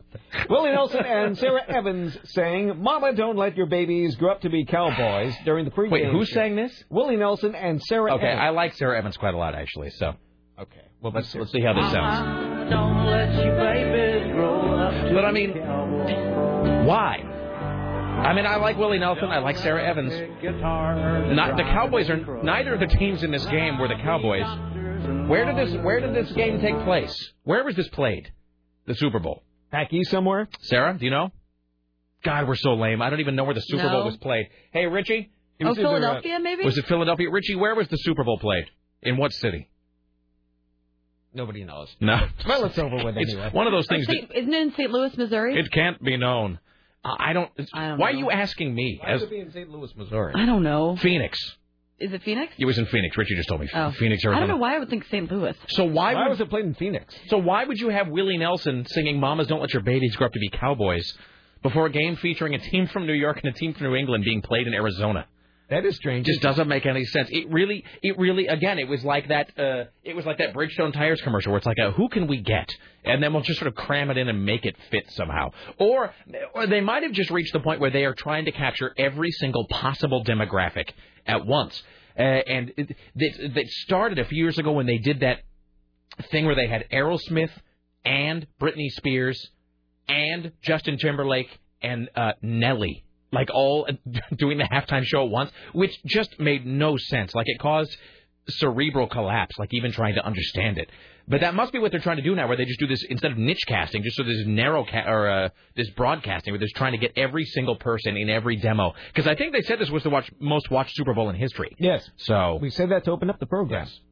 I was here. Rapper 50 Cent reportedly brought uh, socialite Paris Hilton to tears during a pre-Super Bowl party in Arizona. By beating her? Please tell me it was by beating her. The incident took place after Hilton apparently tried to get up on stage to dance after 50 uh, name checked her during the performance. As the hotel heiress began to make her way onto the stage, witnesses say the rapper gruffly told her to get off stage using an expletive to make his point. Hilton was reduced to tears following 50's outburst. Hilton and Arizona Cardinals quarterback Matt Leinart were co-hosts with the Celebrity Beach Bowl for 944 magazine. What is 944 magazine? I don't know. Anyway, they were hosting it. I'm I'm still back on trying to figure out what expletive he used to refer to Paris Hilton. It doesn't say. It must have been bitch. Must have been. Does anybody know? Do you know what he said, No, Sarah? I wasn't. No. All right. I no, was it's not not a invited. story though. No. All right. So that's that. There you go. Uh, Americans hope they can get the perfect smile cheaply from Mexican dental clinics, and why wouldn't they? My friend got his teeth done in Mexico. My brother got a got a root canal done in Mexico. Yes, thousands of Americans are flocking to Ciudad Juarez, Mexico for cheap dental treatment. I want you to chew on this rag. Uh, U.S. dental uh, treatment costs four times than that in Mexico. I, I guess that would be about right. Uninsured Americans are having trouble getting treatment for abscessed teeth or pay for dentures.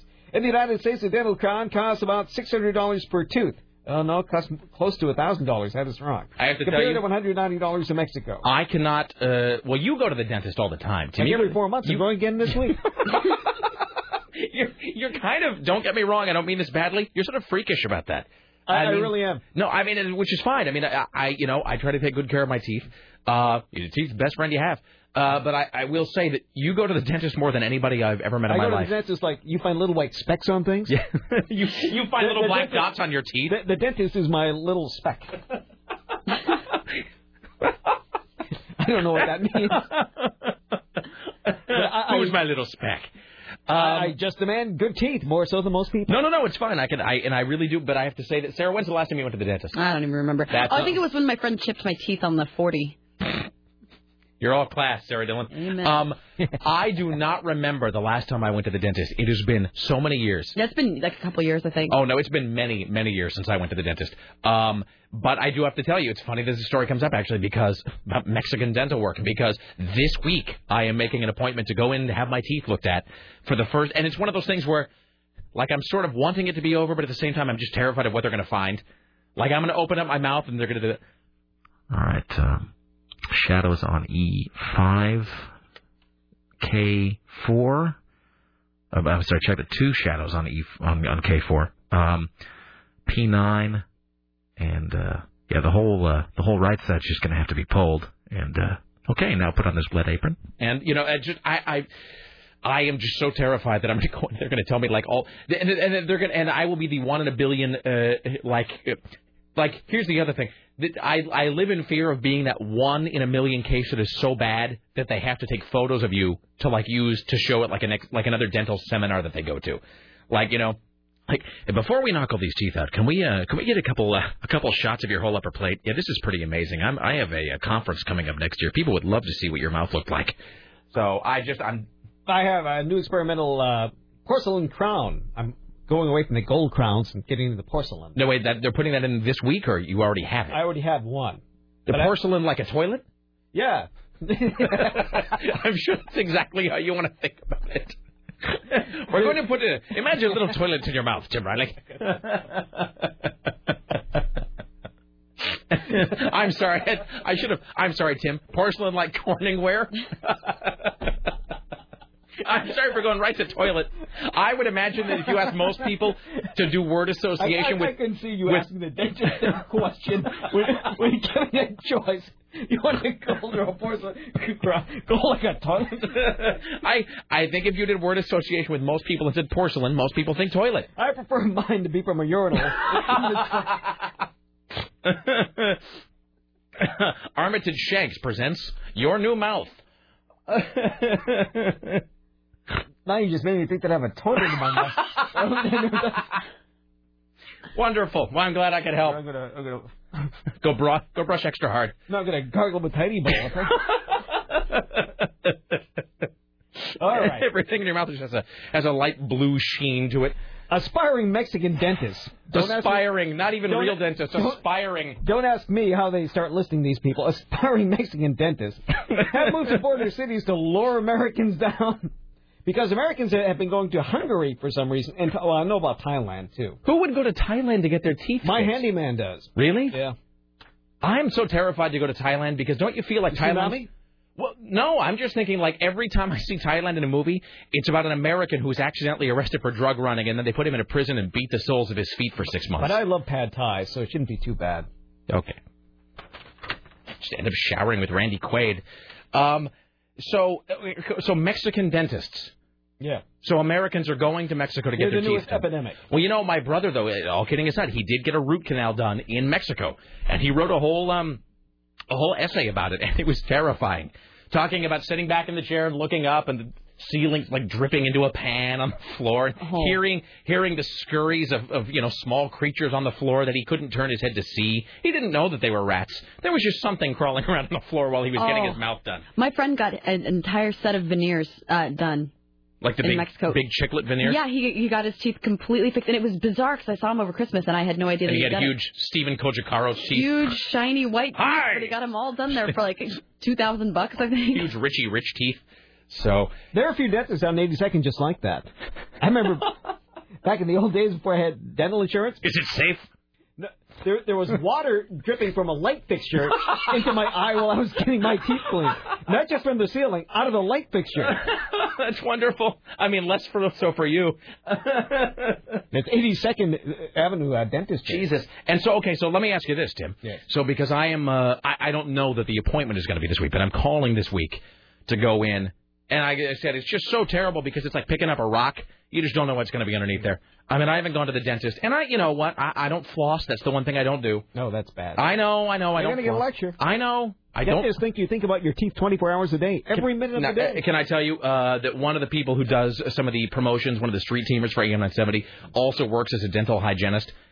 And every time that she and I are working together on something, I get the whole, well, have you started flossing yet? And I say no. And then I get some horror story about a guy who came in and whose like whole mouth was caving in, and it, you know his whole his whole upper plate had turned into a pile of mush.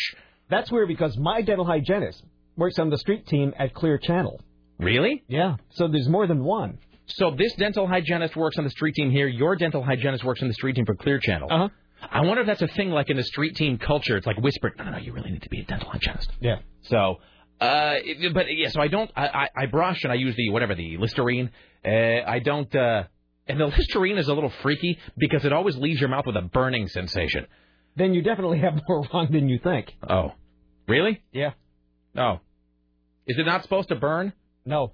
It's supposed to taste refreshing. Well, no, it's refreshing, but just refreshing, Burn? like you imagine, like you imagine gasoline might be. No, no, there, there's something else going on there. Well, Not that's- to scare you. No, of course not. That's exactly what I want to be told about my teeth. Like days before I even made the appointment. No, no, no. There's something going wrong with your mouth. Jesus. So I have no idea. I just know I'm gonna like. I know that I'm gonna lean back. I'm gonna open my mouth, and he's gonna look, and he's gonna go. Oh. Um. Yeah. Can you call work? I mean, you're. Yeah. It's gonna be weeks. You're. uh Can you? You're there- not, you're not driving, are you? you don't have to use your mouth for work, do you?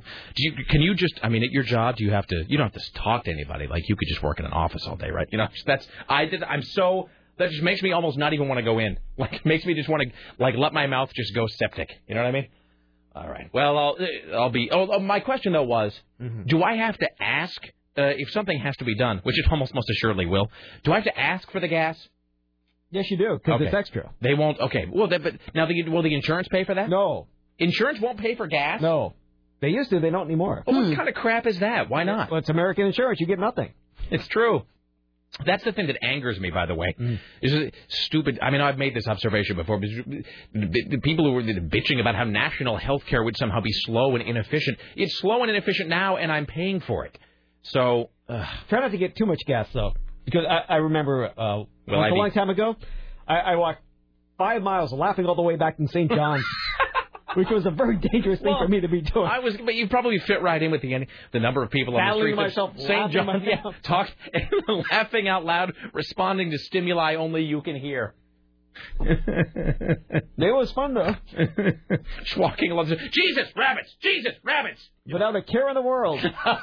well, then you are almost uh, certainly unlike everybody else in St. John's. Yes. Uh, hi, hello. You're on the Rick Emerson show, sir, madam, as the case may be. That would be Madam. Oh, hello, or Kristen. How are you? Or Hi. whatever. What's up? Hi. Well, it it hardly seems relevant anymore, but I was calling about the deodorant thing. Of course you were. What's up? Well, just to put it out there, I am one of the few women who also enjoys trying to find something that's unscented. It, just because it, it, it's just But always it's ass. impossible. Yeah. Women, they don't make like unscented. There's a couple of them. Like I think Ban has unscented. But whenever I try and find unscented deodorant, it, I can never find it. No, at least for guys though, they do, they do make a wide variety of unscented things. They do, but it, you know, I don't want really want to buy Old Spice unscented for women, Well, guys. yeah, but I mean, if it's unscented, what what difference does it make? Maybe it's a lady all well, spice. that's why. Well, let me a little something about me. I buy Mitchum, the men's Mitchum. Mitchum, like as in Robert Mitchum. I am a woman who sweats, like that other guy was saying. Certain I know. ethnic groups. You I don't, don't know. You don't sweat, you glisten. I glisten. It's Yeah. true, All right. but that glistening can stink pretty quickly. So you know, you get the good stuff. Wonderful. And you're good. All right, excellent. Thank you. No, no, thank you. No, thank you. All right, we have to break here in a second. By the way, even though he decided not to pursue that line of observation, were we all wondering what the guy was going to say when he started saying, "Well, Rick, certain ethnic groups." Had we in, in our head did we all sort of like, like play that out to see, in, you know, mentally, like to see what he might have been saying? That happened a long time ago. Yeah, I'm just saying. All right, uh, we should take a break. Back now. See, now I just now my teeth have just developed this weird psychosomatic ache. You need a toilet in your mouth. Well, okay. She'll find myself a yellow hanky. Back after this.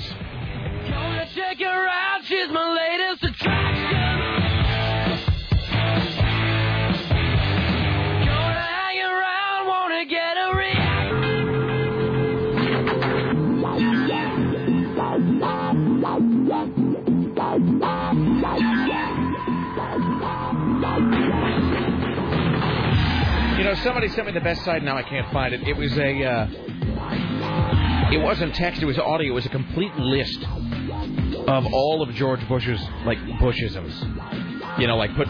We got to learn to put food on your family. All of that. Oh, like one of like the old soundboards that it we was had. like it wasn't a soundboard, but it was like that. I mean, each one was sort of a link you clicked, and then the thing popped up and played. But it was a complete list of all of the known audio of George Bush mangling the English language. And I mean, it's not like he's gone tomorrow, but I mean, we are we are getting closer to that time when we won't have George W. Bush to kick around anymore. And I been and we kind of as a culture just overdosed on those so much that I think for a while, like we sort of quit playing them. But this was this was a comprehend. I thought it was at answers.com, but it's not. I don't even know where it went. It was. It, um, pardon me. It was a comprehensive list though of all of the little bits of audio of George Bush saying retarded things. So uh, I'll have to find it again. If anybody knows what I'm talking about, you can find that and send that to me. I, I saved like tons of CDs of that early in the show. Yeah, no, we have in the early years. Yeah, we have some of it, and then there's been stuff like since then. Uh, so, well, in any event. Uh, by the way, just before we do anything else, uh, a couple of brief emails here. Let's see here. Uh, let's see. I've got a geography question, or I've got a question about socks. Which do you want to hear? Both are equally interesting. Sarah? Socks. All right, here we go. So you good. already pulled out the socks when you knew I was I gonna knew say you were going to say socks. Uh, so this one is time sensitive, though.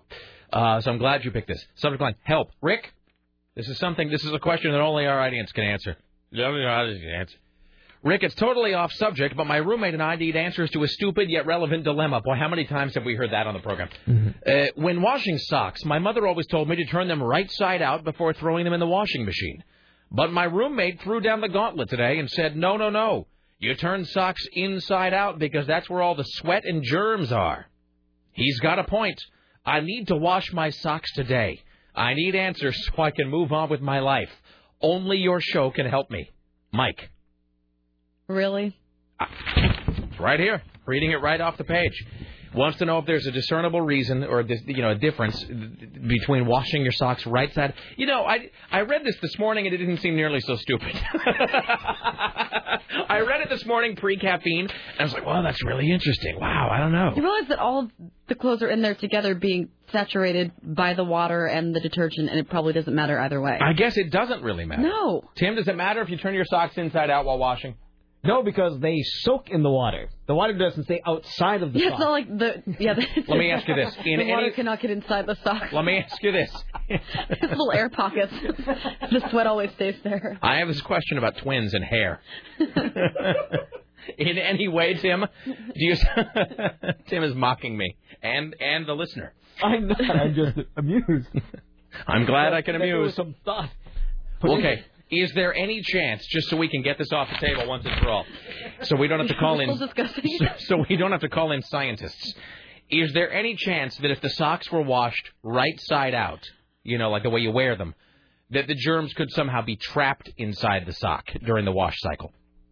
No, the water carts away all the germs. Like, what do you think? How big do you think germs are? I don't know. How big is this germ and where did it come from? So do you have to have like socks full of bundles of germs? It's a Cloverfield sock. These creatures inside. Um, look, it's not my email. I didn't. I, just read the email, and admittedly, this morning it seemed like a fair question. Uh, you make it your email by reading it out loud. I guess I've aligned myself with the emailer, haven't I? Well, inexplicably, or perhaps explicably, people are calling about this. So let's get a few of these. Um, and uh, I, look, I I just read the I just read the email, and now people are calling. Tim, do you want me to turn them away? no, not at all. These are things we should all know. It should be brought out in the open. I can tell when I'm being mocked, Mr. Riley. Hi, you're on the Rick Emerson show. Hi, Rick. What do you got, sir? Well, if you, I just uh, was thinking about this and uh, actually had to uh, solve this dilemma myself. If you, It uh, was a dilemma for you. in- pardon me. It was a dilemma for you. Yes, it was. Yes, it was. Crushing. Um, if you turn your socks inside out before you wash them, yeah. then you get rid of all the lint and fuzz and stuff uh, that builds up. You know, when you're scraping your uh, toenails on like white socks and stuff. Yes. Get the little fuzzy balls in there, and uh, that helps you get rid of your fuzzy balls inside the socks. You just wanted to say fuzzy balls inside over the and over again. Say it again. You really Fuzzy don't. balls. This really isn't a concern of yours. It was all just so you could talk about socks filled with fuzzy balls. No, I assure you, it was a secondary or tertiary benefit. Let me ask you this: Do you pledge now in front of Jesus Almighty and everybody and George W. Bush that you are telling the truth and that you really did want to weigh in on the sock germ dilemma? Yes. 'cause, Okay. Uh, So- actually, you know, it, it was something that uh, just uh, happened So let's to me. bottom and, uh, line this here. So let's bottom line it. You say you wash the socks right side out. Uh, inside out. Inside out, because Inside there out. are quote fuzzy balls created inside by your apparently monstrous toenails. Well, we could be politically correct and say uh, lint deposits. This is really gross. Okay. Do you? But what about? Let me ask you this: What about the the fuzzy buildup on the outside of the sock from rubbing against the inside of your shoe? Well, uh, that would be uh, gotten rid of uh, by uh, getting it out of your shoe, or uh, before you remove your socks, you could uh, just uh, Okay. you know run your uh, toes across the carpet or uh, uh, through your hands. So you're saying you could the outside. manually manually abrade the outside of the sock against the rug, perhaps? Correct. All right. Thank you. You're welcome. I- There you go. Too much time is being wasted on this topic. Well, look, I don't want it ever to be said that Rick Emerson neglected an email just because others laughed. Tim, let me tell you about another man who was laughed at. His uh. name was Jesus Christ. Well, I thought you were going to say Hitler. no, no one laughed at Hitler. Yes, Tim. Let me tell you about a hilarious individual named Adolf Hitler. We all chuckled at him. Why would I say Hitler? I don't know. No, Jesus.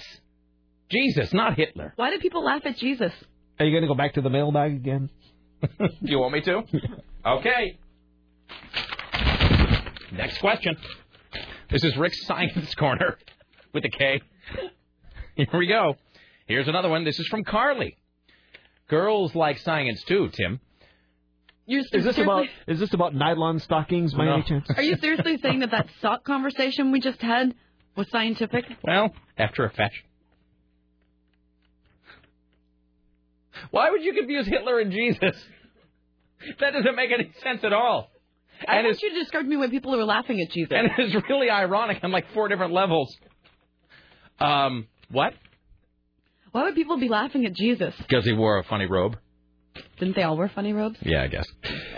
While watching House last night, I thought of a question the audience could perhaps answer.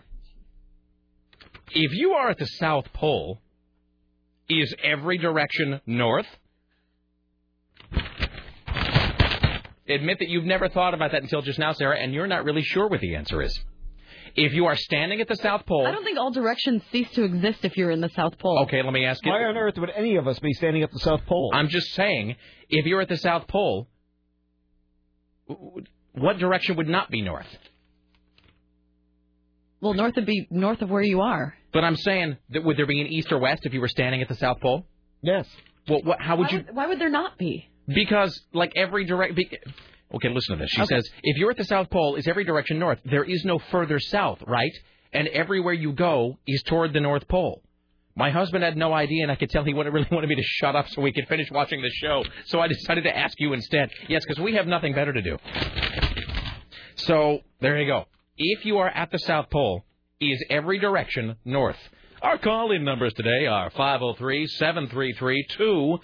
503-733-2970. 503-733-2970. We'll return to Rick Emerson's Science Corner in just a moment. And now, from the Ministry of Truth, this is Tim Riley. Well, it looks like Amy Winehouse is heading to the Grammys. According to Us Magazine, the rehab vocalist briefly left her stint in rehab this morning in London to go to the U.S. Embassy so she can renew her visa. Winehouse's rep would only say that the report is true. 24-year-old Winehouse is currently up for six Grammy Awards and is scheduled to perform at this event uh, Sunday Night Live on CBS.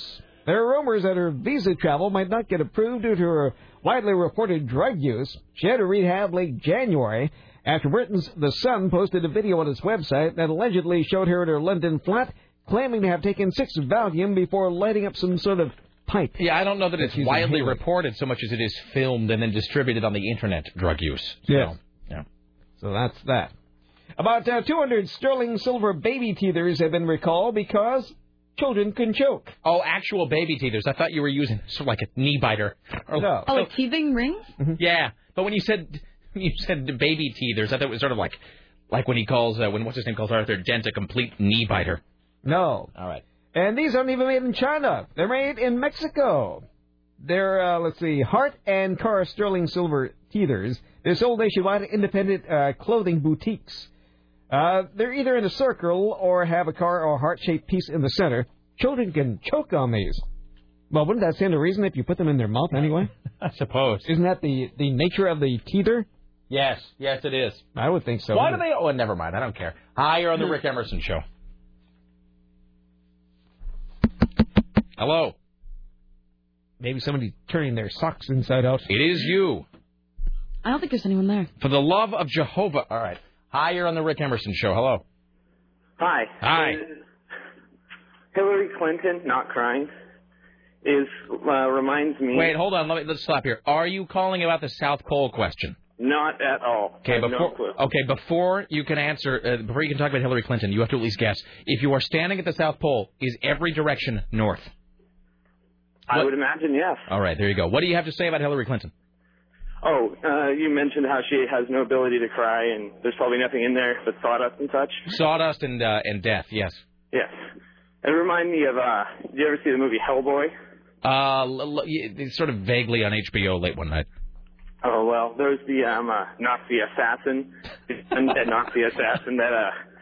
Wait, hold on. That sound is the sound I hear is out of a spy satellite targeting your home for surveillance. Yes. Was it a funny no. Nazi? Was the was the Nazi really hilarious? No, actually, he he made Darth, Darth Vader sounds and um uh, had no heart. It was a mechanical heart that he twisted to to Hillary. Clinton?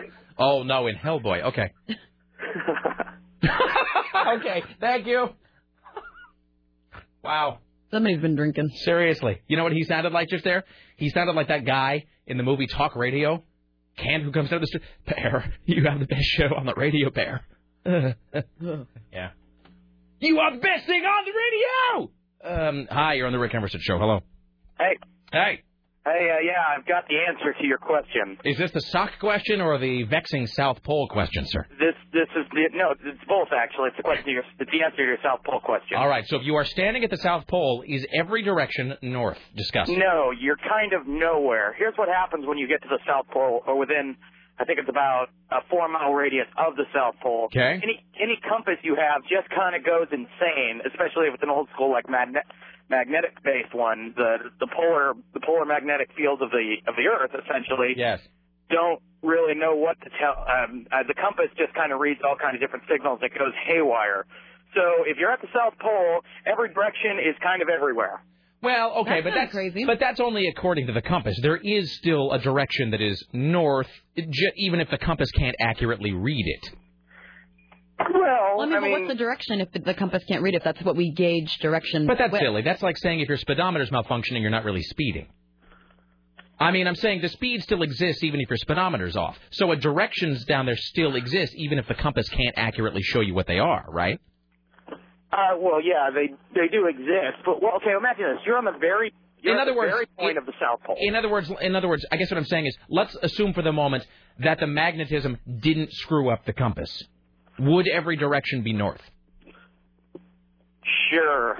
See, that's what I'm saying. It's it, it, that that's the, the question I think is that she's getting to because the magnetism makes the compass so it doesn't work at all. Uh, But there is still a direction. It's just the compass can't tell you what it is. You know, uh, with this question, I'm kind of with the uh, the husband of the lady. Just shut up and start watching cows. Thank you. Good answer, sir. Bye now. Yep. All right. Here's Tim Riley. Oh. Uh, there was an earthquake in Bremerton this morning. Uh-oh. A 2.5er. It hit about uh, 5 a.m., roughly six miles west of Bremerton. So far, there are no reports of injury or damage. Well, it's a fish tale that'll likely go down as the one that didn't get away. A Minnesota couple pledged their love for every other hook, line, and sinker on a frozen lake over the weekend. On Saturday, surrounded by family and friends, uh, Sean and Cassandra Bebo dressed in winter gear and camouflage and held their wedding on Lake Jane in the town of Lake Elmo. Uh, coming from hunting and fishing families on both sides, it was Cassandra's idea to hold the nuptials on ice, so Sean will be less likely to forget the date. They also wore big winter boots and warm socks Sexy. to prevent cold feet. As he kissed his new bride, Sean called Cassandra the new catch of his life. I don't think you want to use a girl and catch in the same sentence. That usually is unpleasant. A high school wrestling coach accused of biting a wrestler on the leg has agreed to resign rather than face criminal charges. Mike Marshall bit the Central Cambria High School wrestler at practice. Uh, the coach was wrestling with him and bit him on the leg, the upper thigh, as a matter of fact. It did cause bruising, uh, bruising but did not cause blood. The students, uh, who is not identified, did not want to prosecute and opted to drop the matter if he agreed to resign. Uh, the incident occurred when he was joking with one of the wrestlers. Certainly it was poor judgment, and it cost him his job. A man who identified himself as a freelance photographer was arrested outside the Los Angeles home of Brad Pitt. A housekeeper called police after she saw a car blocking the actor's driveway. The man got out of the car and asked, Is this Brad Pitt's house? The 25 year old reporter was arrested for investigation of trespassing and taken into custody on a, a private person's arrest. Neither Pitt nor his partner, Angelina Jolie, were home at the time. Who wants to take more calls about directions? Sure. Hi, you're oh, on the Rick Emerson Show. Hello. Rick, Hi. What happened to critical thinking? North is toward your feet, south is toward your head. That makes that doesn't that makes no sense. What? North is is from your brain down to your feet. That's north. From your feet up to your brain. That's south. Hold on, let's stop. Does any of us know what he's talking about? You're standing upside on upside on the world. What was your other point? My other point is, if I got a liter of water, Oh God. I got another liter of water. I had like a cup of salt. Liter. Uh huh. Do I have more than a liter of water in one of them now? No, you have a liter of water and some salt. Yeah, but the salt dissolves right in. It like gets in between the molecules, right? Yes. So does the water level come up? Is this really what our show is going to become? No, it was bugging the hell out of me in the shower. So is that salt water heavier now? Well, I, oh God. All right. First of all, I'm no scientist. And I know that's hard to believe given the last 15 minutes of discussion on here about socks and the North Pole and whatnot.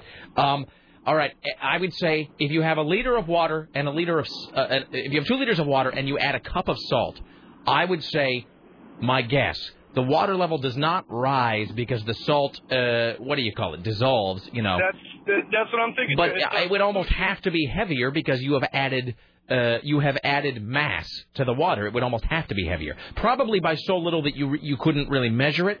Uh, but it seems like it would almost have to be heavier. infinitesimal. Yes, exactly that. All right. All right, thank you. Thank you much, Rick. Bye now. I'm so sorry. Here's uh, Tim Riley at the Ministry of Truth. Uh, remember that missing balloon guy? He was supposed to fly from, from uh, Japan to Portland. He's still missing. Uh, let's see. He has a pod-like life raft and enough food to keep him alive for at least three weeks, meaning the search could continue for at least that long. They found no uh, sign of the Japanese fellow. Let's cover every minute of the search, every Mhm. single day. Uh, he was attempting to guide his hot air balloon 5,600 miles from Japan to Portland. His last known position recorded Thursday was 435 miles south of Adak Island. That's in Alaska. Large cargo planes are conducting aerial searches for the Air Force and the Coast Guard. And the cutter Jarvis should be on the scene tomorrow. A helicopter from the Alaska Air National Guard is also assisting. Who pays for all this stuff? Uh, I think we know the answer to that. Uh, he was one day into a scheduled 60-hour trip aboard the Starlight, a gigantic balloon 15 stories high and 150 feet wide. He was hoping to become the first Japanese balloonist to cross the Pacific. That's never happened before? Apparently not. He had attempted uh, the feat once before, and apparently it uh, it didn't work out. Oh, he ran out of fuel and landed in the ocean. So he has a bad track record with this sort of thing to begin with. Yeah. Okay. And there aren't any other Japanese people trying to take him up on this, apparently. It's a race against no one. Right. Hi, you're on the Rick Emerson Show. Hey, Rick. Hey. Hey, first off, yes, if you're standing on the South Pole, the first step to take, no matter what direction, will be north. See? Then, then you can go any direction from there. But yes, your first direction, no matter what, in relative position to the South Pole, will be north. Answer two to the multiple choices: If you take a cup of, of salt and add it to a liter of water, it will actually now take up more volume. It will be small now, but yes, it'll take more volume. If you want to test the theory, just take a cup full of ice and add water to it. You can't put a cup full of water in a cup full of in a cup full of sugar. You, it'll be less.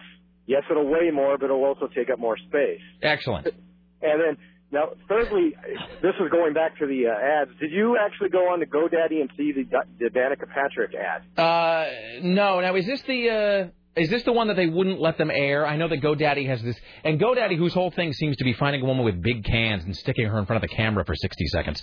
Is Yeah. this the deal where it's like the the one that they weren't allowed to show? Correct, and there's a very good reason why, and it has nothing to do with anything they show. It is the double entendre they use in in the uh, in the ad. That do they show a uh, do they show a dam building creature of some kind?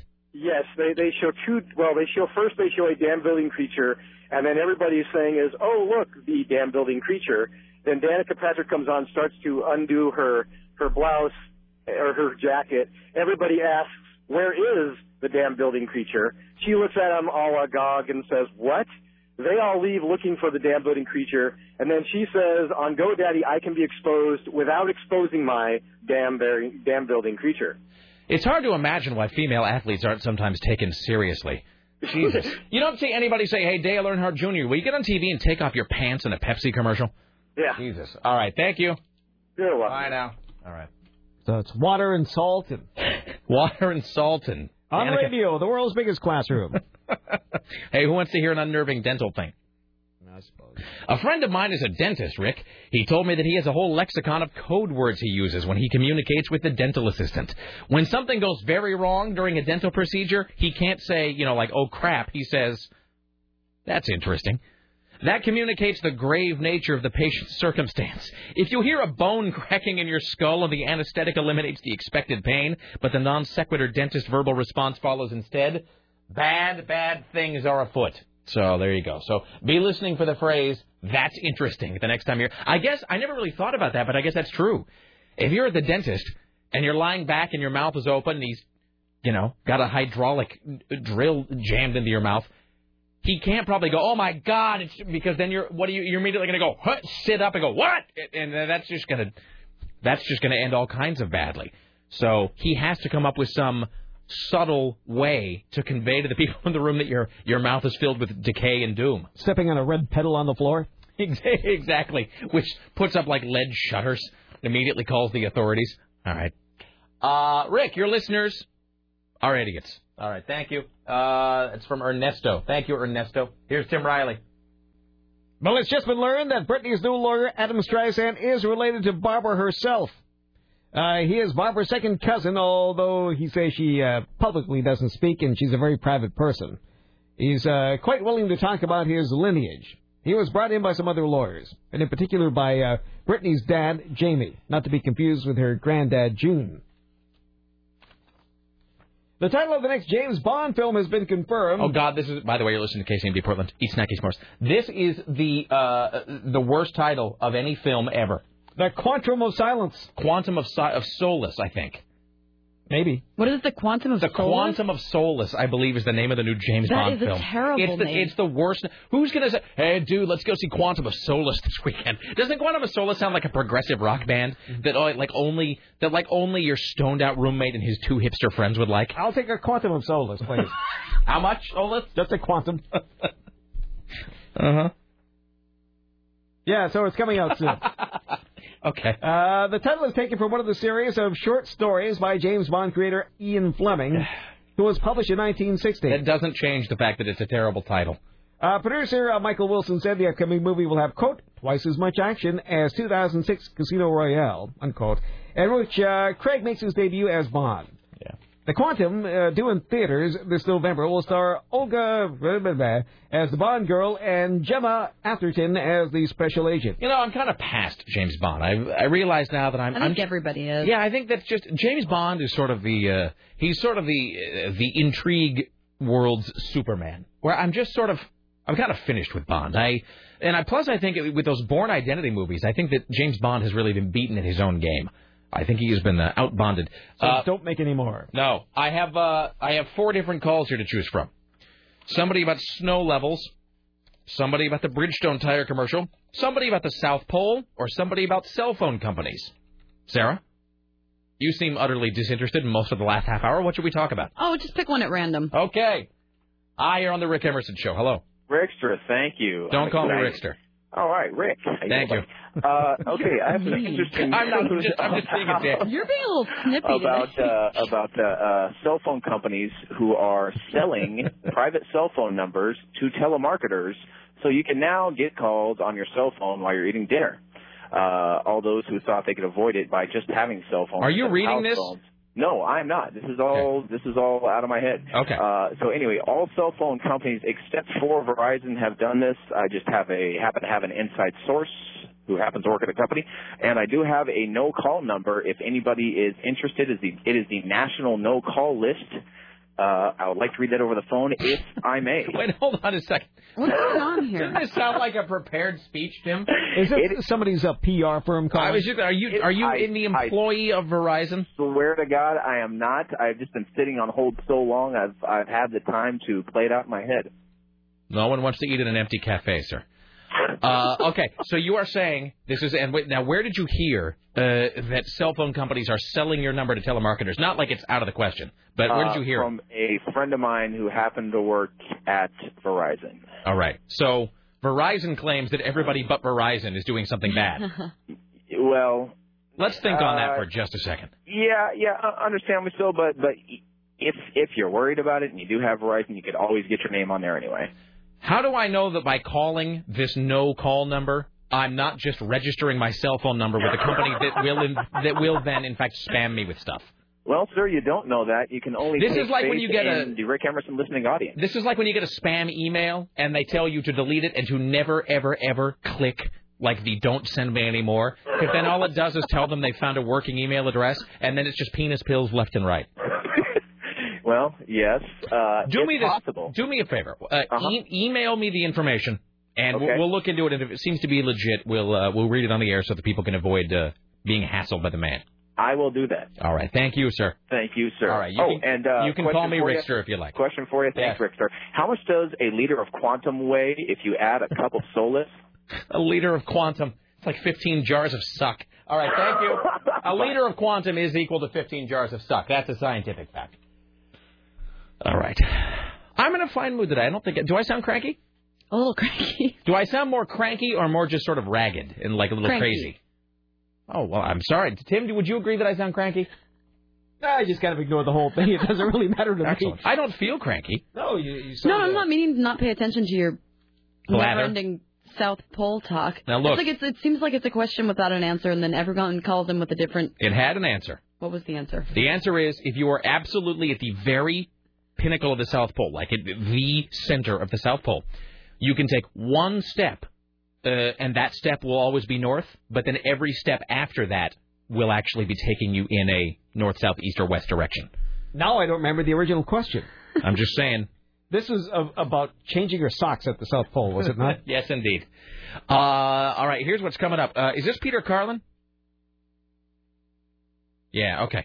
Uh, so we got to. Oh, apparently not, because now the line has gone dead. Uh, we'll have Peter Carlin here in a few. Uh, later on this hour, uh, we're going to talk to. Have you heard of Ignite Portland?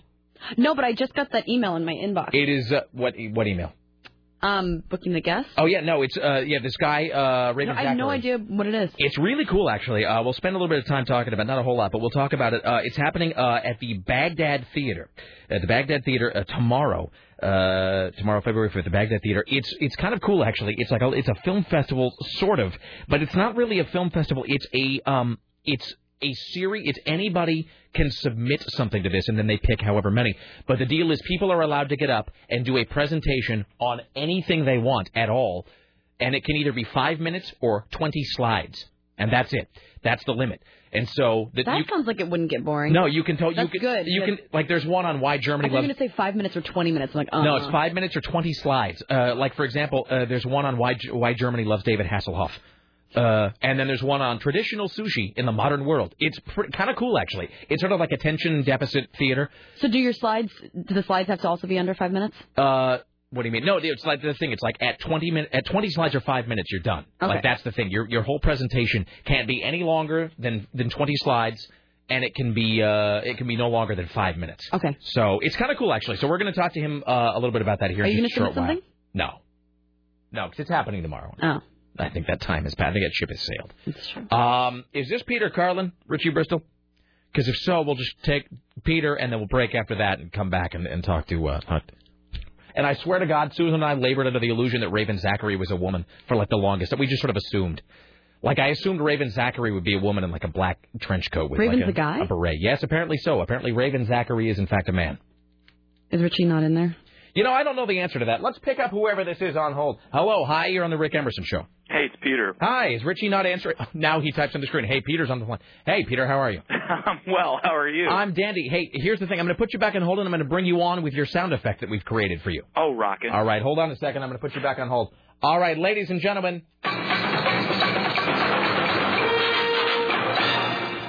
Peter Carlin from the Oregonian. Oh, that's familiar. What is that? Uh, do you not know? Oh, I'll play I it for do you know one it. time. It's taking me back to the 70s. Hold on.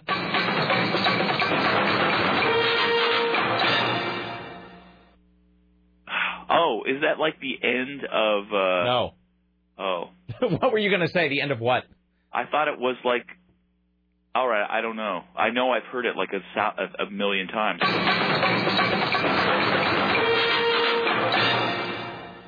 I'm just going to keep playing it Is that the end, like the Bob Newhart theme or something? No. No, I don't know what you're thinking. No, in, in no way is that the end of anything relating to do with Bob Newhart.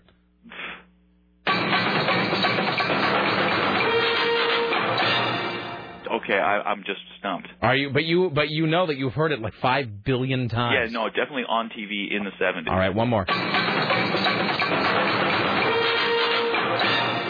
The, the the the drums and all that sound vaguely Hawaii Five O ish, but they do. It does sort of have that. I Uh, maybe it's a cop show. Um, well, lay it on me, brother. you are, in fact, the TV guy. Do you feel a little sense of shame that you can't conjure up what this is? No, I've got a lot of really. Um, just whatever. Are you tired of hearing it? Yeah, I really am. All right. Do you want me to wait until the end of the call to tell you, or we'd like to just? Would you no, like I want now? you to tell me right this minute. All right. this sound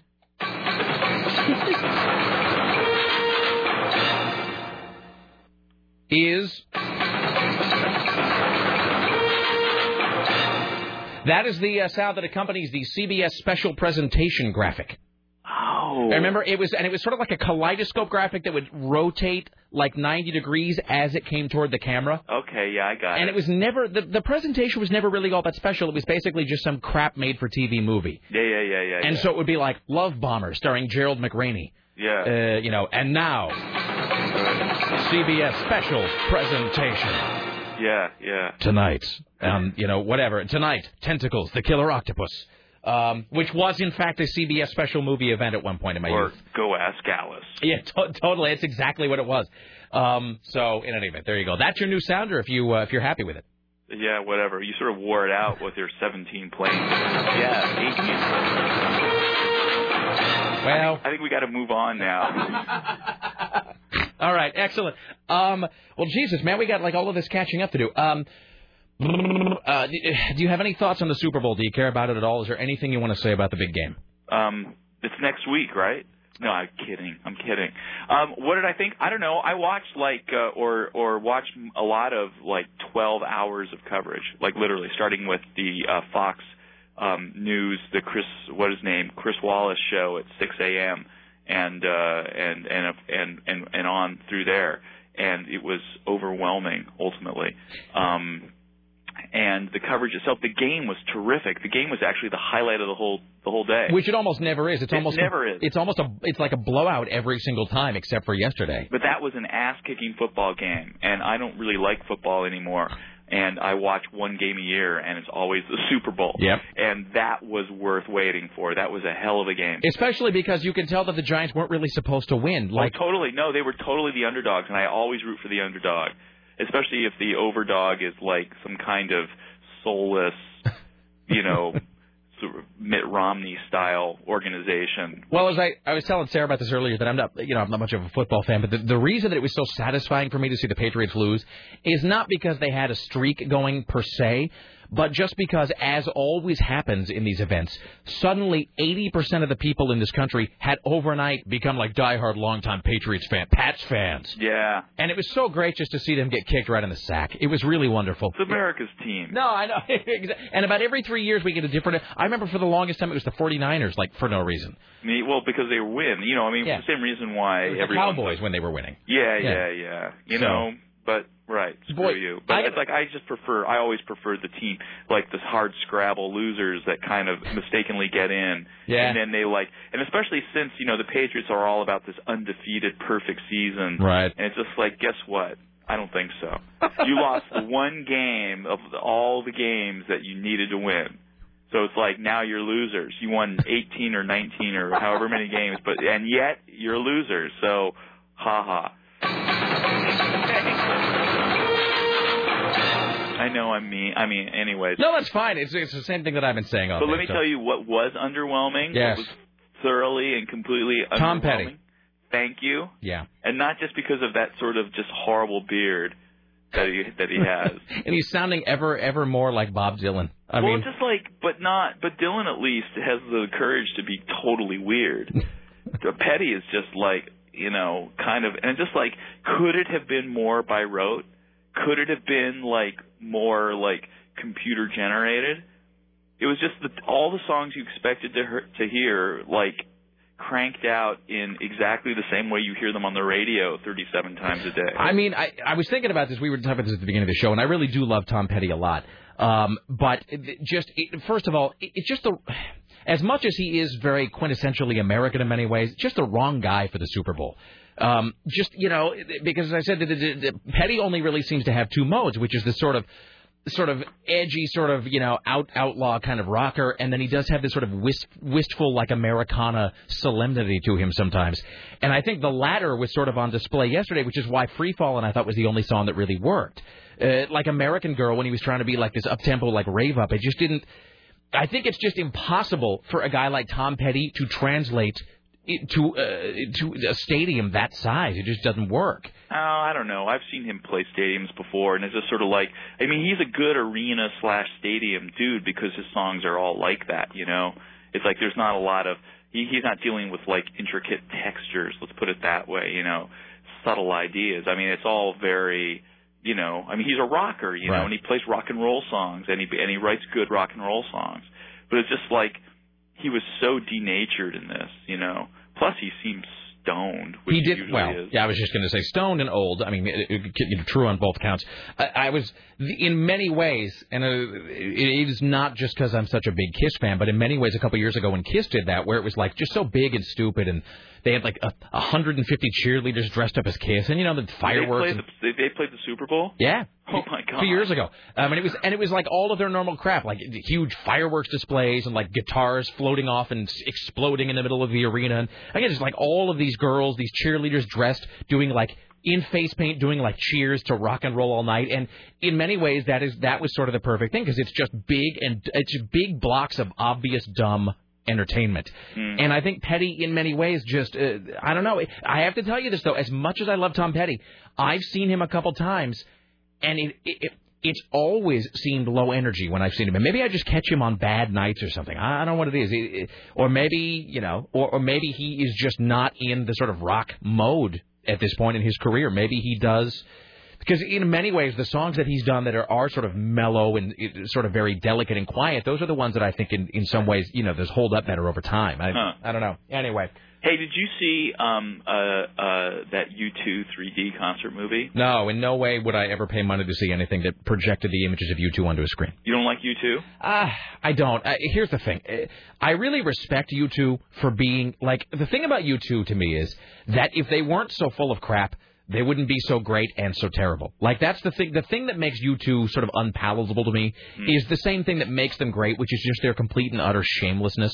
Oh, see, uh, you see, I think we've had this conversation before, but this is where you and I like radically part company because I'm not a huge U2 fan per se. Like, oh, I've developed a much deeper appreciation for them in the last seven years or so. But um, I've seen them play live, and I saw this concert movie the other night or the other day, whatever it was, and um, it's every. I mean, they are a great arena band. They are a, a fantastic arena band, and their music lends itself to it. Bono's persona lends itself to that, in to the nth degree. And this was. I've seen a lot of concert movies over the years. Um, this was like the most thrilling concert movie I have ever seen in my life. I, I will say uh, a couple things. First of all, Bono, and I've said this repeatedly over the years, he is in many ways sort of the ultimate rock star. I mean, he really does have it all down. But Uh, but the thing is, but it's not the kind of phony rock star thing where you can roll your eyes. Like I I, I believe every word he says. I, I believe that he believes it in the moment. I mean, I, I'll give you that. No, I think he totally believes it. I think he's a real. I think he's. Uh, I think. Uh, you know, and the thing is, it's like his aesthetic and my aesthetic don't always line up. There's some things that they've done where it's like, you know, I just don't. I'm just not going there with them. You know. Uh, but but but the thing is, man, when when when when you're in the room with him or watching this movie, he just like he's he's got that kind of Springsteen thing of just like when he's on stage, he is in the moment. Oh no, I'll, I I, And- I, I will it's like- absolutely grant you that. Whereas I think Kiss is just like just by just prima facie phony. I mean, I think everything about them is phony, and I have zero patience with it because it's like, you know, everything. I feel like everything I need to know about Gene Gene Simmons is like I heard him on uh, when he was uh, some interview or other where he said, "I never wanted to be in a rock and roll band. I wanted to be in a rock and roll brand." it's just like great. I think you're. I think you're. I, from now on, every time he says anything, I think we should hire you to actually like to to, to speak it aloud. Well, that's how he, you know, he's like, it's just like, um, Here's here's the thing about Bono. I will say this: that Bono is equal parts great and cringe-inducing. And again, I don't mean to make it sound like I don't. Like I don't like U2. First of all, they've written some really beautiful songs. No one can take anything away from that. I remember uh, the first time I heard. I worked at a rock station when Achtung Baby came out, and playing that song "One," which you know has just been played to death over the years. But I mean, is is one of the best things ever written, like ever. Mm-hmm. It, period, hands down. And th- that song, "I Just Want You," is another one of those where it's like it just builds, and and you got the Edge, who is not necessarily like the world's most versatile guitar player, but who's taken the one sort of kind of thing he can do well and has really turned it into this tower. well, it's hugely distinctive. I mean, Yeah. it's like the thing that he does, and Yeah. he does it incredibly but, well. But it's like Bono ha- has those moments on stage where you kind of, where half of you kind of responds viscerally and goes, yeah, and then the other half of you kind of goes, oh God, really? And I I, don't, I don't cringe at all. I remember. Look, I, I got to tell you that there's one classic and one more recent that sort of sum up that guy for me in in a very real way. Bono. One was that moment in Rattle and Hum where well, rattle and hum. I mean, they went through their obnoxious period, but I'm- that was I'm- okay. that, was- moment, that moment where he says of Helter Skelter, Charles Manson stole this song from the Beatles and we're stealing it back. I mean, he's great, but at the same time, you got to go, oh God, you know, because it's just. It's it, you, it's like he speaks in only rock and roll visceral sound bites, you know. Which again, it's it's I, I'm not trying to dog the guy. He's you know he's very good at what he does. But I remember watching that Super Bowl after 9/11 when U2 comes out and you know they're they're playing whatever the song is, and then they're doing that thing behind them of like you know scrolling the names of the victims and you know and all of that. But then there was that moment where Bono quite literally took off his jacket, I think, and like was was like wrapping himself literally in the flag. Well, And I mean that is that is one of those things that only Bono or Bon Jovi could really do.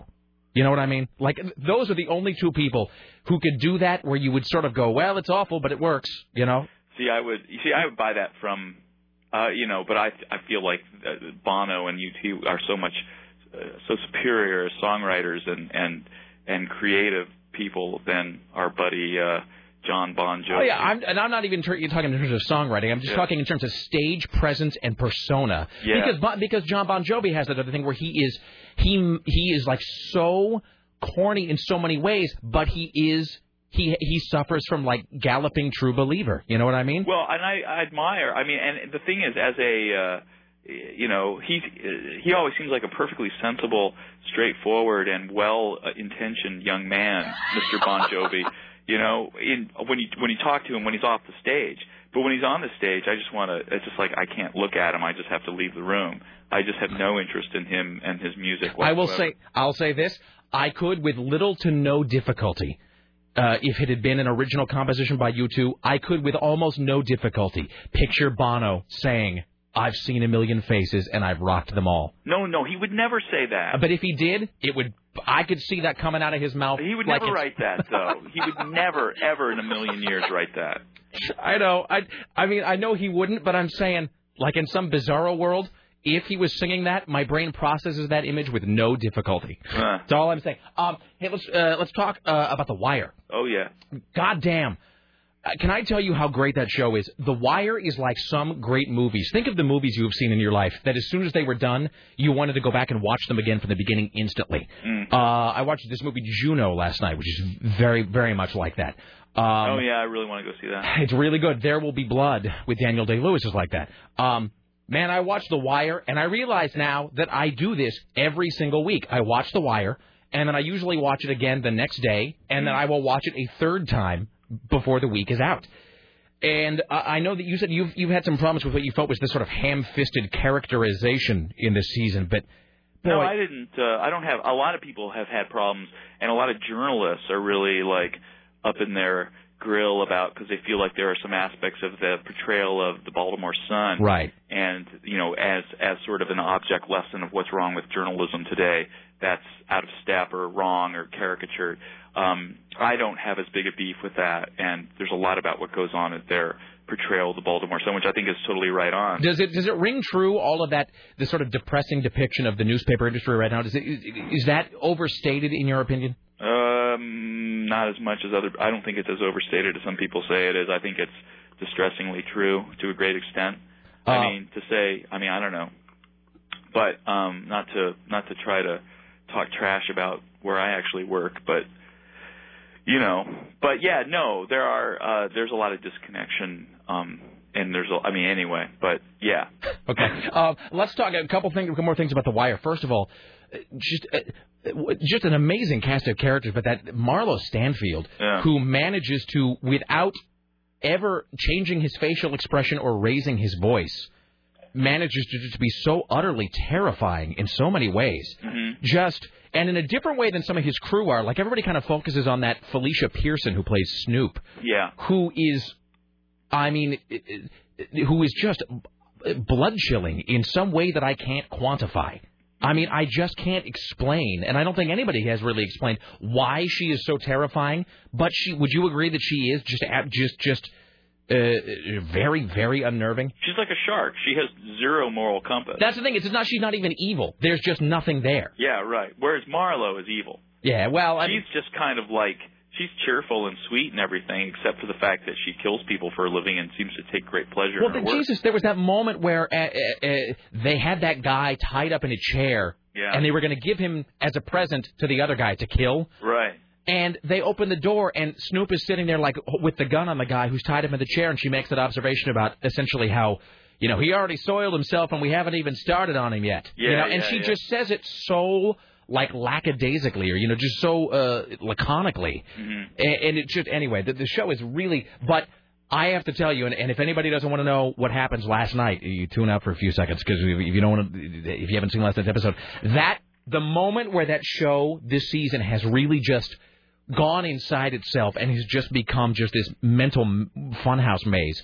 That moment when McNulty and that that reporter are both in the room at the same time, and you realize that McNulty is fabricating completely out of whole cloth a serial killer who doesn't exist. Mm-hmm. And then at the same time, across the table, the journalist you now realize is fabricating calls from the serial killer. Yeah. Each of them unaware that the other is, on some level anyway, unaware the other is lying. It's just, it's so fascinating. It is, it, it, whoever came up with that little plot twist, whether it was David Simon or whoever, I mean, deserves an Emmy like today. Yeah. Know, speaking of The Wire, though, and another brilliant show which is transcending itself, did you see how Cedric Daniel, Daniels turned up on Lost? No. Yeah. Really? That actor plays this character named Matthew Abaddon. I think that was it. Um, who is this scary kind of who the hell is this guy? Sarah, he, he's a, a really tall, really slender black guy. Yeah, and he shows up and he claims to be a lawyer for. He shows up in one of the fast The one in the, in the institution? forwards. Yeah, and he he he says that he's the lawyer, a lawyer for uh, Oceanic Airlines. Man, that guy was super creepy. He's great. Yeah, he's on the wire. He's wonderful on the wire. But it turns out, but the thing is, and I learned this as a result of uh, a conversation that took place on the blog. I was blogging the, um, I've been blogging the uh, uh, Lost, you know, and You're not uh, going to spoil anything, are you? Because you've no, seen, you've this seen is all based Have- on. Check it out. So Matthew Abaddon, who was who he introduced himself as this, is a uh, what, what, what the, the fascinating thing, and this was a reader sent this in, is that he is like so much of that um, that show, this manifestation of both uh, wisdom and destruction in one character, because his name, as this guy, I'll just read what this guy wrote. His name represents both hope and wisdom, Matthew, the apostle, and despair, destruction, Abaddon, the angel of the abyss, the realm of the dead. And that uh, it's also worth noting that Matthew was considered the toll collector of souls. So is Matthew coming to collect the the oceanic six to punish them for their sins? You know, and so it's like, and also if you didn't notice this, and it, I had to go back and replay this before I actually, I, I thought I saw it, but then I went back and replayed it in slow mo. When Matthew, when that character Abaddon leaves and Hurley freaks out and runs and is yelling, "Get him out of here! Get him out of here!" When the perspective reverses and you see where he was sitting, all you see is the door shutting because he's leaving. And if you look very carefully, he's leaving a trail of black smoke behind him. You're really? Freaking me out, and I don't even watch the show. Jesus. Dude, you got to watch. I know. You've I, got to. You're so missing out. I It's the know, greatest show I know. ever. I've got to catch up. I've got to. I, I told Sarah I feel like I'm not like I don't deserve to watch this season because I still have to catch up on season three. So I got to do that. Uh, all right. Well, now that I'm all freaked out, uh, hey, we got to get you into the studio. Yeah, no, You I'd love to. You got to come back. All right. So uh, I don't know. As have your people talk to my people. Sure. All right. Uh, anything quickly? Anything coming up this week? People need to watch. Lost on Wednesday. Excellent. Um, and uh, what else? I don't know. That's it for Was now. it on Wednesday? I thought it was on Thursday. Thursday. Okay. God, I'm Mr. Error these days. That's anyway. okay. I know you're busy with the blogging and the so forth and the hey hey. I'd like to leave you with just a. Carlin, ladies and gentlemen. Thank you, brother. See you later, man. All right, there you go. Peter Carlin. Read him in print in the Oregonian online and OregonLive.com. We come back. Raven Zachary from Ignite Portland and Tim Riley at the Ministry of Truth. You stay there. Back after this. Don't go anywhere.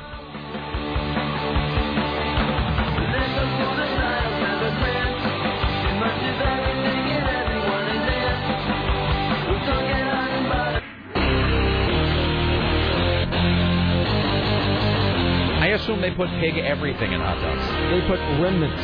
Remnants. hot dogs. So good. Leavings. I'd like me some pig leaving. Except in Hebrew national hot dogs, which are, of course, the gold That's standard. what I They eat. have to answer to a, A higher a authority. higher authority. Tim, do you want to hear the story about pig brains? Yes, nothing would bring me greater pleasure. Well, Tim What if doesn't have were- to worry about pig brains. Well, that's true. Or What? does he? Listen and learn. Rick, I believe we may be witnessing the initial vector to the zombie apocalypse. Symptoms include fever, malaise, and rapidly progressing weakness, along with difficulty waking, which sounds like the undead to me. Or, sorry, difficulty walking. Twelve cases have been reported so far, coming primarily from a slaughterhouse known as Quality Pork Processing, and is not caused by any known germ. The story includes, and let's see, this is from the Washington Post. The story includes these fantastic descriptors. Quote, well, the illness appears to be caused by, wait for it. This is the phrase of the day, by the way. The illness is caused by inhaling microscopic flecks of pig brain. Wait, so this is the people in the factory that are inhaling the. Well, it starts brain? at the factory, Sarah. then it moves to the city. One of the steps is that part. Of, uh, I'm sorry. One of the steps in that part of the operation involves removing the pig's brains with compressed air, forced into the skull through the hole where the spinal cord enters. The brains are then packed and sent to markets in China. But of course, it results in a quote aerosolizing of the brain. So it becomes sort of a fine pig brain mist. It's God's revenge for eating his creatures. Here's Tim Riley. And now, from the Ministry of Truth, this is Tim Riley. Open the damn door, Mr. Lutfi. In court just a few months ago, a lawyer for conservators say they're trying to serve Sam Lutfi with a restraining order prohibiting him from seeing Britney, but he refused to open the door and accept that service. Excellent. Good for him. They also mentioned that he's spoken on the phone with Britney, allegedly in violation of that restraining order.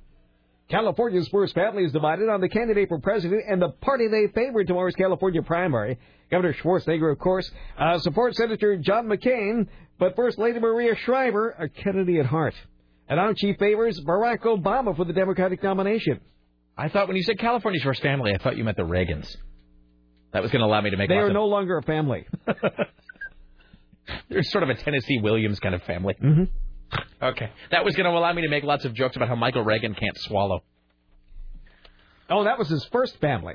People always think of the second. He never talks about his first family. Well, never did. Michael Reagan? Or Yeah. Ronald Reagan? Ronald Reagan No. never talked about that first family. Well, Michael Reagan's adopted, isn't he? Yes, he is. He's he's uh he's like half a Reagan. Mm-hmm. All right. Attention smokers, you're going to have a harder time getting a good night's sleep than those who don't puff away on tobacco. Researchers have the science to back up those findings that show those addicted to, uh, addicted to nicotine spend less time in deep sleep than non-smokers. They also say about four times more likely, well, you're going to complain that you're not getting the proper rest or the proper sleep. Scientists point to minor withdrawal symptoms that can occur as the night goes on and disturbs your sleep. And individuals try to stop smoking often complain of sleep dysfunction. That can be a roadblock to the path of becoming smoke-free. This is published in the journal Chest. Really? Look for it at your neighborhood newsstand. Pardon me. What? That's like that's like Is one it of next those. to watch? That's like um, Chest reminds. What was that magazine? It's called Gent. Oh yeah. What was Gent? Was Gent like a porn magazine, or was it one of those like I think tr- that was a porn magazine. men's true adventure? They probably don't have those old uh, skin flick magazines around anymore. Man, I was. Oh boy, can I just tell you what I watched the other day, and then I feel really bad. We'll talk to Raven Zachary, who's been listening to me babble like an idiot for like 40 minutes. You know what I watched just a little bit of the other day? Remember Timmy Ryan brought us that DVD? It was just uh trailers for old 70s porn films. We played that one that these girls, these girls are not really swingers. As into swing. I watched like five uh, porn trailers in a row.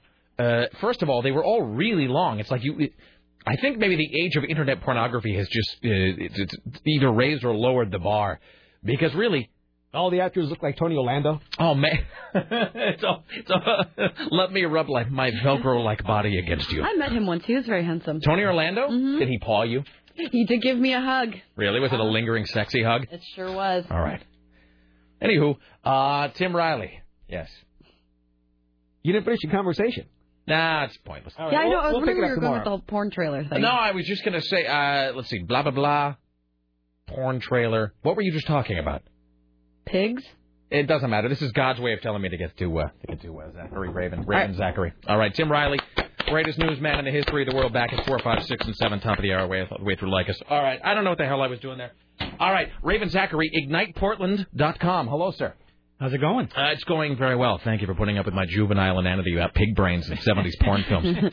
Um, so this is really cool. Um, uh, Susan Reynolds brought this to my attention. So this is happening tomorrow at the Baghdad Theater, uh, 6 to 9 p.m., uh, and it's free, right? You actually don't even have to pay for this. Always free. Kind of a first come, first serve thing. So what is the deal? So I, I said that people got five minutes or 20 slides, but you said it's actually 20 minutes, 20 slides and five minutes. That's right. They get five minutes on the stage, 20 slides, 15 seconds for each slide automatically rotated. So that once they get up there, the slides just start clicking, and they got to like do their presentation. Once the 20th slide hits, they're off the stage, and the next speaker's up. Now we, of course, are fans of anything uh, remotely resembling, uh, uh, you know, d- discussion of David Hasselhoff. Uh, so, but this is so this thing about why Germany loves David Hasselhoff is going to be that's on the menu for tomorrow. It is. Um, it's in the second wave of the presentations towards the end of the evening, but I'm also uh, equally piqued by learning why it is that Germany has an obsession with uh, with the Hoff. Well, I, well, there's that one, and then there's what was the other one? We were talking this about this during the break. One about being an undercover hooker. Yeah, so Jessica Bruder is going to talk about how to be an undercover hooker. She's a, uh, a journalist here in town and went through the New York City Police Department's program Operation Losing Proposition, and uh, in fact passed that test and learned how the New York Police Department is training its uh, fine staff to be undercover hookers. I was going to ask how you do that, but I guess I have to go back and I guess I have to actually go watch the thing. You're going to Um, have to watch it. I, I too will need to learn uh, while she's on stage. So they've done this. So this is like the second year you've done this, right? This is actually the second event. We did the first one in October at Wieden and Kennedy, and uh, we outgrew the space and have moved to the Baghdad now tomorrow night from 6 to 9. The facility will hold uh, around 700 people, and we think we're going to have standing room only. So this is. I mean, Portland is so, uh, I think, legendary, not just, I mean, in the filmmaking community, but I think everybody's sort of aware that there's so much art that happens here, and there's so many, uh, like, I have a friend of mine who had worked in L.A. for a while, kind of a friend of a friend who had moved up here, and he had tried constantly to do film projects, to do art projects in L.A., and he said it was just, it was impossible because everybody was kind of working on their old thing, on their own thing, and if you tried to get them to work with you, they kind of told you to get bent. But here in Portland, there is such like a, a collaborative community for doing things like this. Oh, and yeah. it's because every single person you meet or know has something like this that they're working on. This was a really tough one to choose 14 speakers for. We had over 50 people submit ideas, and it was a very difficult time uh, bringing that down to 14, a manageable number in a, in a two-hour period of time. You're going to see uh, future events will have that collective diversity of topics from geek to culture to arts to, to whatever. For instance, uh, it happens to be tomorrow Super Tuesday, as a lot of you know, and John Purr, who worked on the Gary Hart campaign back in the 80s, is giving a talk on politics as theater. Did he, did he work on the uh, the Hart campaign that was derailed by Donna Rice? No, I think the first one. All right. So he worked. He was there in the calm before the storm. yes. Excellent. What is? What would you say is the weird? Apart from the David Hasselhoff thing, maybe what was the? What's the weirdest presentation that's going to happen tomorrow? I think we're going to have a whole collection of weird ones. One of them is the history of the stick figure. Excellent. Uh, we're going to have, uh, you know, how to be an undercover hooker. Certainly, the one about uh, David Hasselhoff, uh, uh, politics as, as theater, all over the place. Biodiesel. One of the experts on biodiesel, Brian Jameson here in town, is going to be talking about everything you need to know about biodiesel in five minutes. Maybe I should go because you know. Can I just tell you this? And I know that in Portland you can be run out of town for same because I don't really know what biodiesel is. I if you put a gun to my head, I couldn't really tell you. I think it has something to do with like corn cobs, but you know, I'm just sort of bluffing there. I don't really know. Well, some of that's ethanol, but yeah, if you come tomorrow night, you will find out in five minutes what in fact biodiesel is and if at all you can take advantage of it. Excellent. So uh, it is Ignite Portland 2. Uh, presenters narrating five minute slideshows, each pitching an original idea. The Baghdad Theater, which is a great place regardless. Uh, the Baghdad Theater, 6 to 9 p.m. tomorrow. Doors open at 5.15 p.m. Uh, free, but first come, first serve. And that place holds, I don't know, a few hundred people? Yeah, 700. Yeah. 580 sitting and about 200 on the sides. Excellent. All right. Ignite Portland 2, and the website is Ignite, uh, just like with the uh, the match, igniteportland.com. Thanks. All right, excellent. Raven Zachary from IgnitePortland.com. Thank you, my friend. Uh, take a break here. We'll come back. Uh, we will wrap it up with calls. Like us at 3, Donna Mike at 7. Stay there. It's the Rick Emerson radio program. Go nowhere.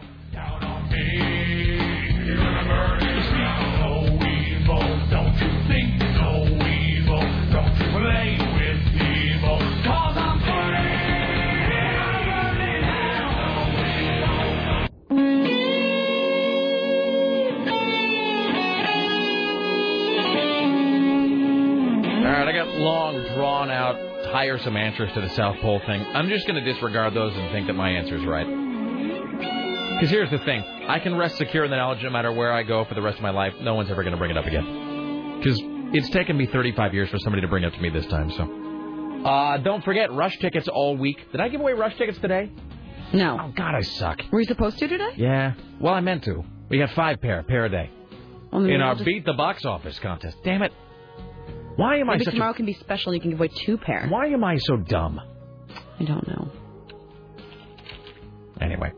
Uh, Rush, the amphitheater, Clark County, Richfield, Washington, Sunday, June 1st, 2008. Uh, don't forget, tickets go on sale Saturday, February 9th, 10 a.m. at all Ticketmaster outlets, Ticketmaster.com or LiveNation.com. Dates and times subject to change without notice. So we got uh, five pair of tickets there. So we, we will uh, we'll try to double that up tomorrow. Let's do a couple of uh, calls to round out the program here. We got a World War Z call in just a second. Hi, Jim. You're on the Rick Emerson Show. Yeah, I'm sorry to, to do this, but I got to tell you how to go to, to go west from the South Pole. Okay. You don't do this by cheating by taking a step north. Okay, if you're at the equator and you walk west, Equator. You're going, to make a, you're going to make a really, really big circle, right? What? Let's say if you're at the equator and you walk directly west, you're going to make a really, really big circle. Yes. If you're at the tip of, uh, of South America and you, and you go west, you're going to make a smaller circle. Yes. If you're one step away from the South Pole, like you were talking about, you're going to make a circle that's about six steps long. But if you're at the, to the South Pole, what you do is you turn in one place, twirling, twirling, ever twirling towards the west. the gayest thing I've ever heard. Bye. Bye. Twirl, Rick, twirl. Was I the whole was going to burst into song at the end. seriously? I, I yeah, I Or felt like twirling, twirling, twirling. like it was about to become a dancer in the dark moment or something there. uh, hi, you're on the Rick Emerson Show. Hello. Hi. Hi. I just had a World War Z question. Yes, I was uh, listening to the World War Z audiobook again this uh, weekend. What's up? Well, I was reading, is it the World War Z and Oral History of the Zombie War? Yes. Okay, so I'm reading the right book. I just didn't know if maybe that was a follow-up book to World War Z. No, there's Max Brooks. He's written two books. One is uh, the Zombie Survival Guide, which is okay, but not really something you can read all the way through in a sitting. It's kind of a sporadic read. Um, Oh, and then yeah, there's I, I was going to pick that one up too eventually. Yeah, it's so. well, the zombie survival guide is good. It's sort of like you know you read it when you're in the doctor's office and you got like five or six minutes to kill because it's a bunch of different you know sections. Um, World War Z though is a novel, the oral history of the zombie war, really one of the uh, most groundbreaking, innovative books I've read in the last you know few years. Yeah, d- d- uh, really a wonderful book. Oh yeah, I'm I'm really enjoying it actually, and I just like how it's done like documentary style. It's very cool. Yes. Uh, no, you know, uh, Brad Pitt just optioned that for a film, so it's uh, going to be a motion picture at some point in the future, sir. Oh, that'll be cool. Yes, if they don't screw it up. Let's all cross our fingers. All right. Thank you. Thank you. Bye now. All right. Uh, before we do anything else, do this. Called Sex Panther by Odeon. I haven't even gotten to this thing about Sanford and Son. It's quite pungent. Hello, Richie Bristol. Hello. Hi. Uh, Oh, what are these people on hold for? Uh, one was for, gosh, ADD.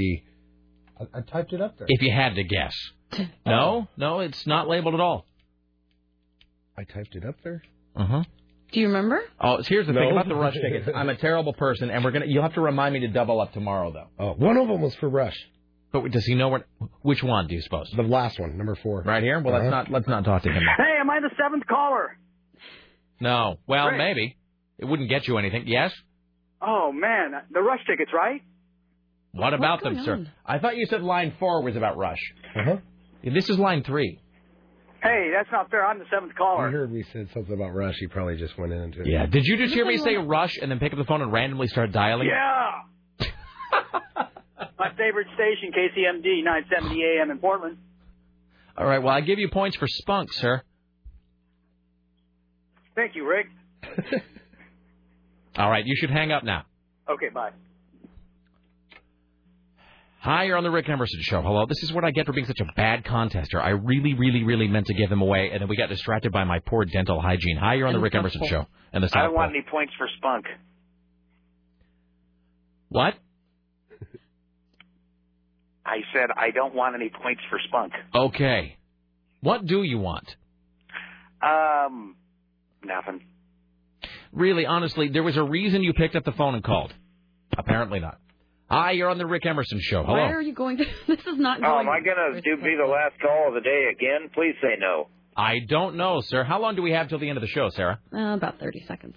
It depends. If someone calls right now, you will not be the uh, the last call of the day. You'll be beaten at that, sir. Woohoo! The penultimate. That's my big littered word for the day. Just wanted to mention that when Richie's tired, he sounds a lot like Bender from Futurama. Really? Is that true? I hadn't really thought about that. You know who does a really stunningly good Richie is Timmy Ryan. Timmy Yeah. Timmy does a really good impression of Exactly Richie. like it's him. it's almost it is uncanny. It really is. I've heard it. I won't tell you the circumstances under which, but it's spot on. Yes. Was Richie rubbing you with soft Turkish towels? Damn it, Richie! You weren't supposed to tell. All right, and we're done. Thank you. Bye now. Last call of the day. See, There go. why did you keep going? That was just going so poorly with every single person you picked up. Every call more uninteresting than the one that preceded it. Yeah, I'm sorry. I, okay, I, I have to remember to do these rush tickets tomorrow. I'm such a terrible person. I really am the worst host ever. All right. Uh, we want to thank uh, Raven Zachary. We want to thank uh, CNN radio correspondents Bob Costantini and Steve Kastenbaum and Peter Carlin for the Oregonian. Rick Emerson Show produced today and every day by the lovely and talented Sarah X. Dillon for AM 970 Solid State Radio in the newsroom. Tim Riley in the phones. Richie Bristol, Susan Reynolds, and Bridget upstairs. Uh, keep us buttoned up. Dave's in as the gatekeeper. And of course, uh, like us next on a Mike at 7. See y'all tomorrow. Thanks for listening. Watch out for snakes. I'm huge. I regret nothing. Bye. Their own goals.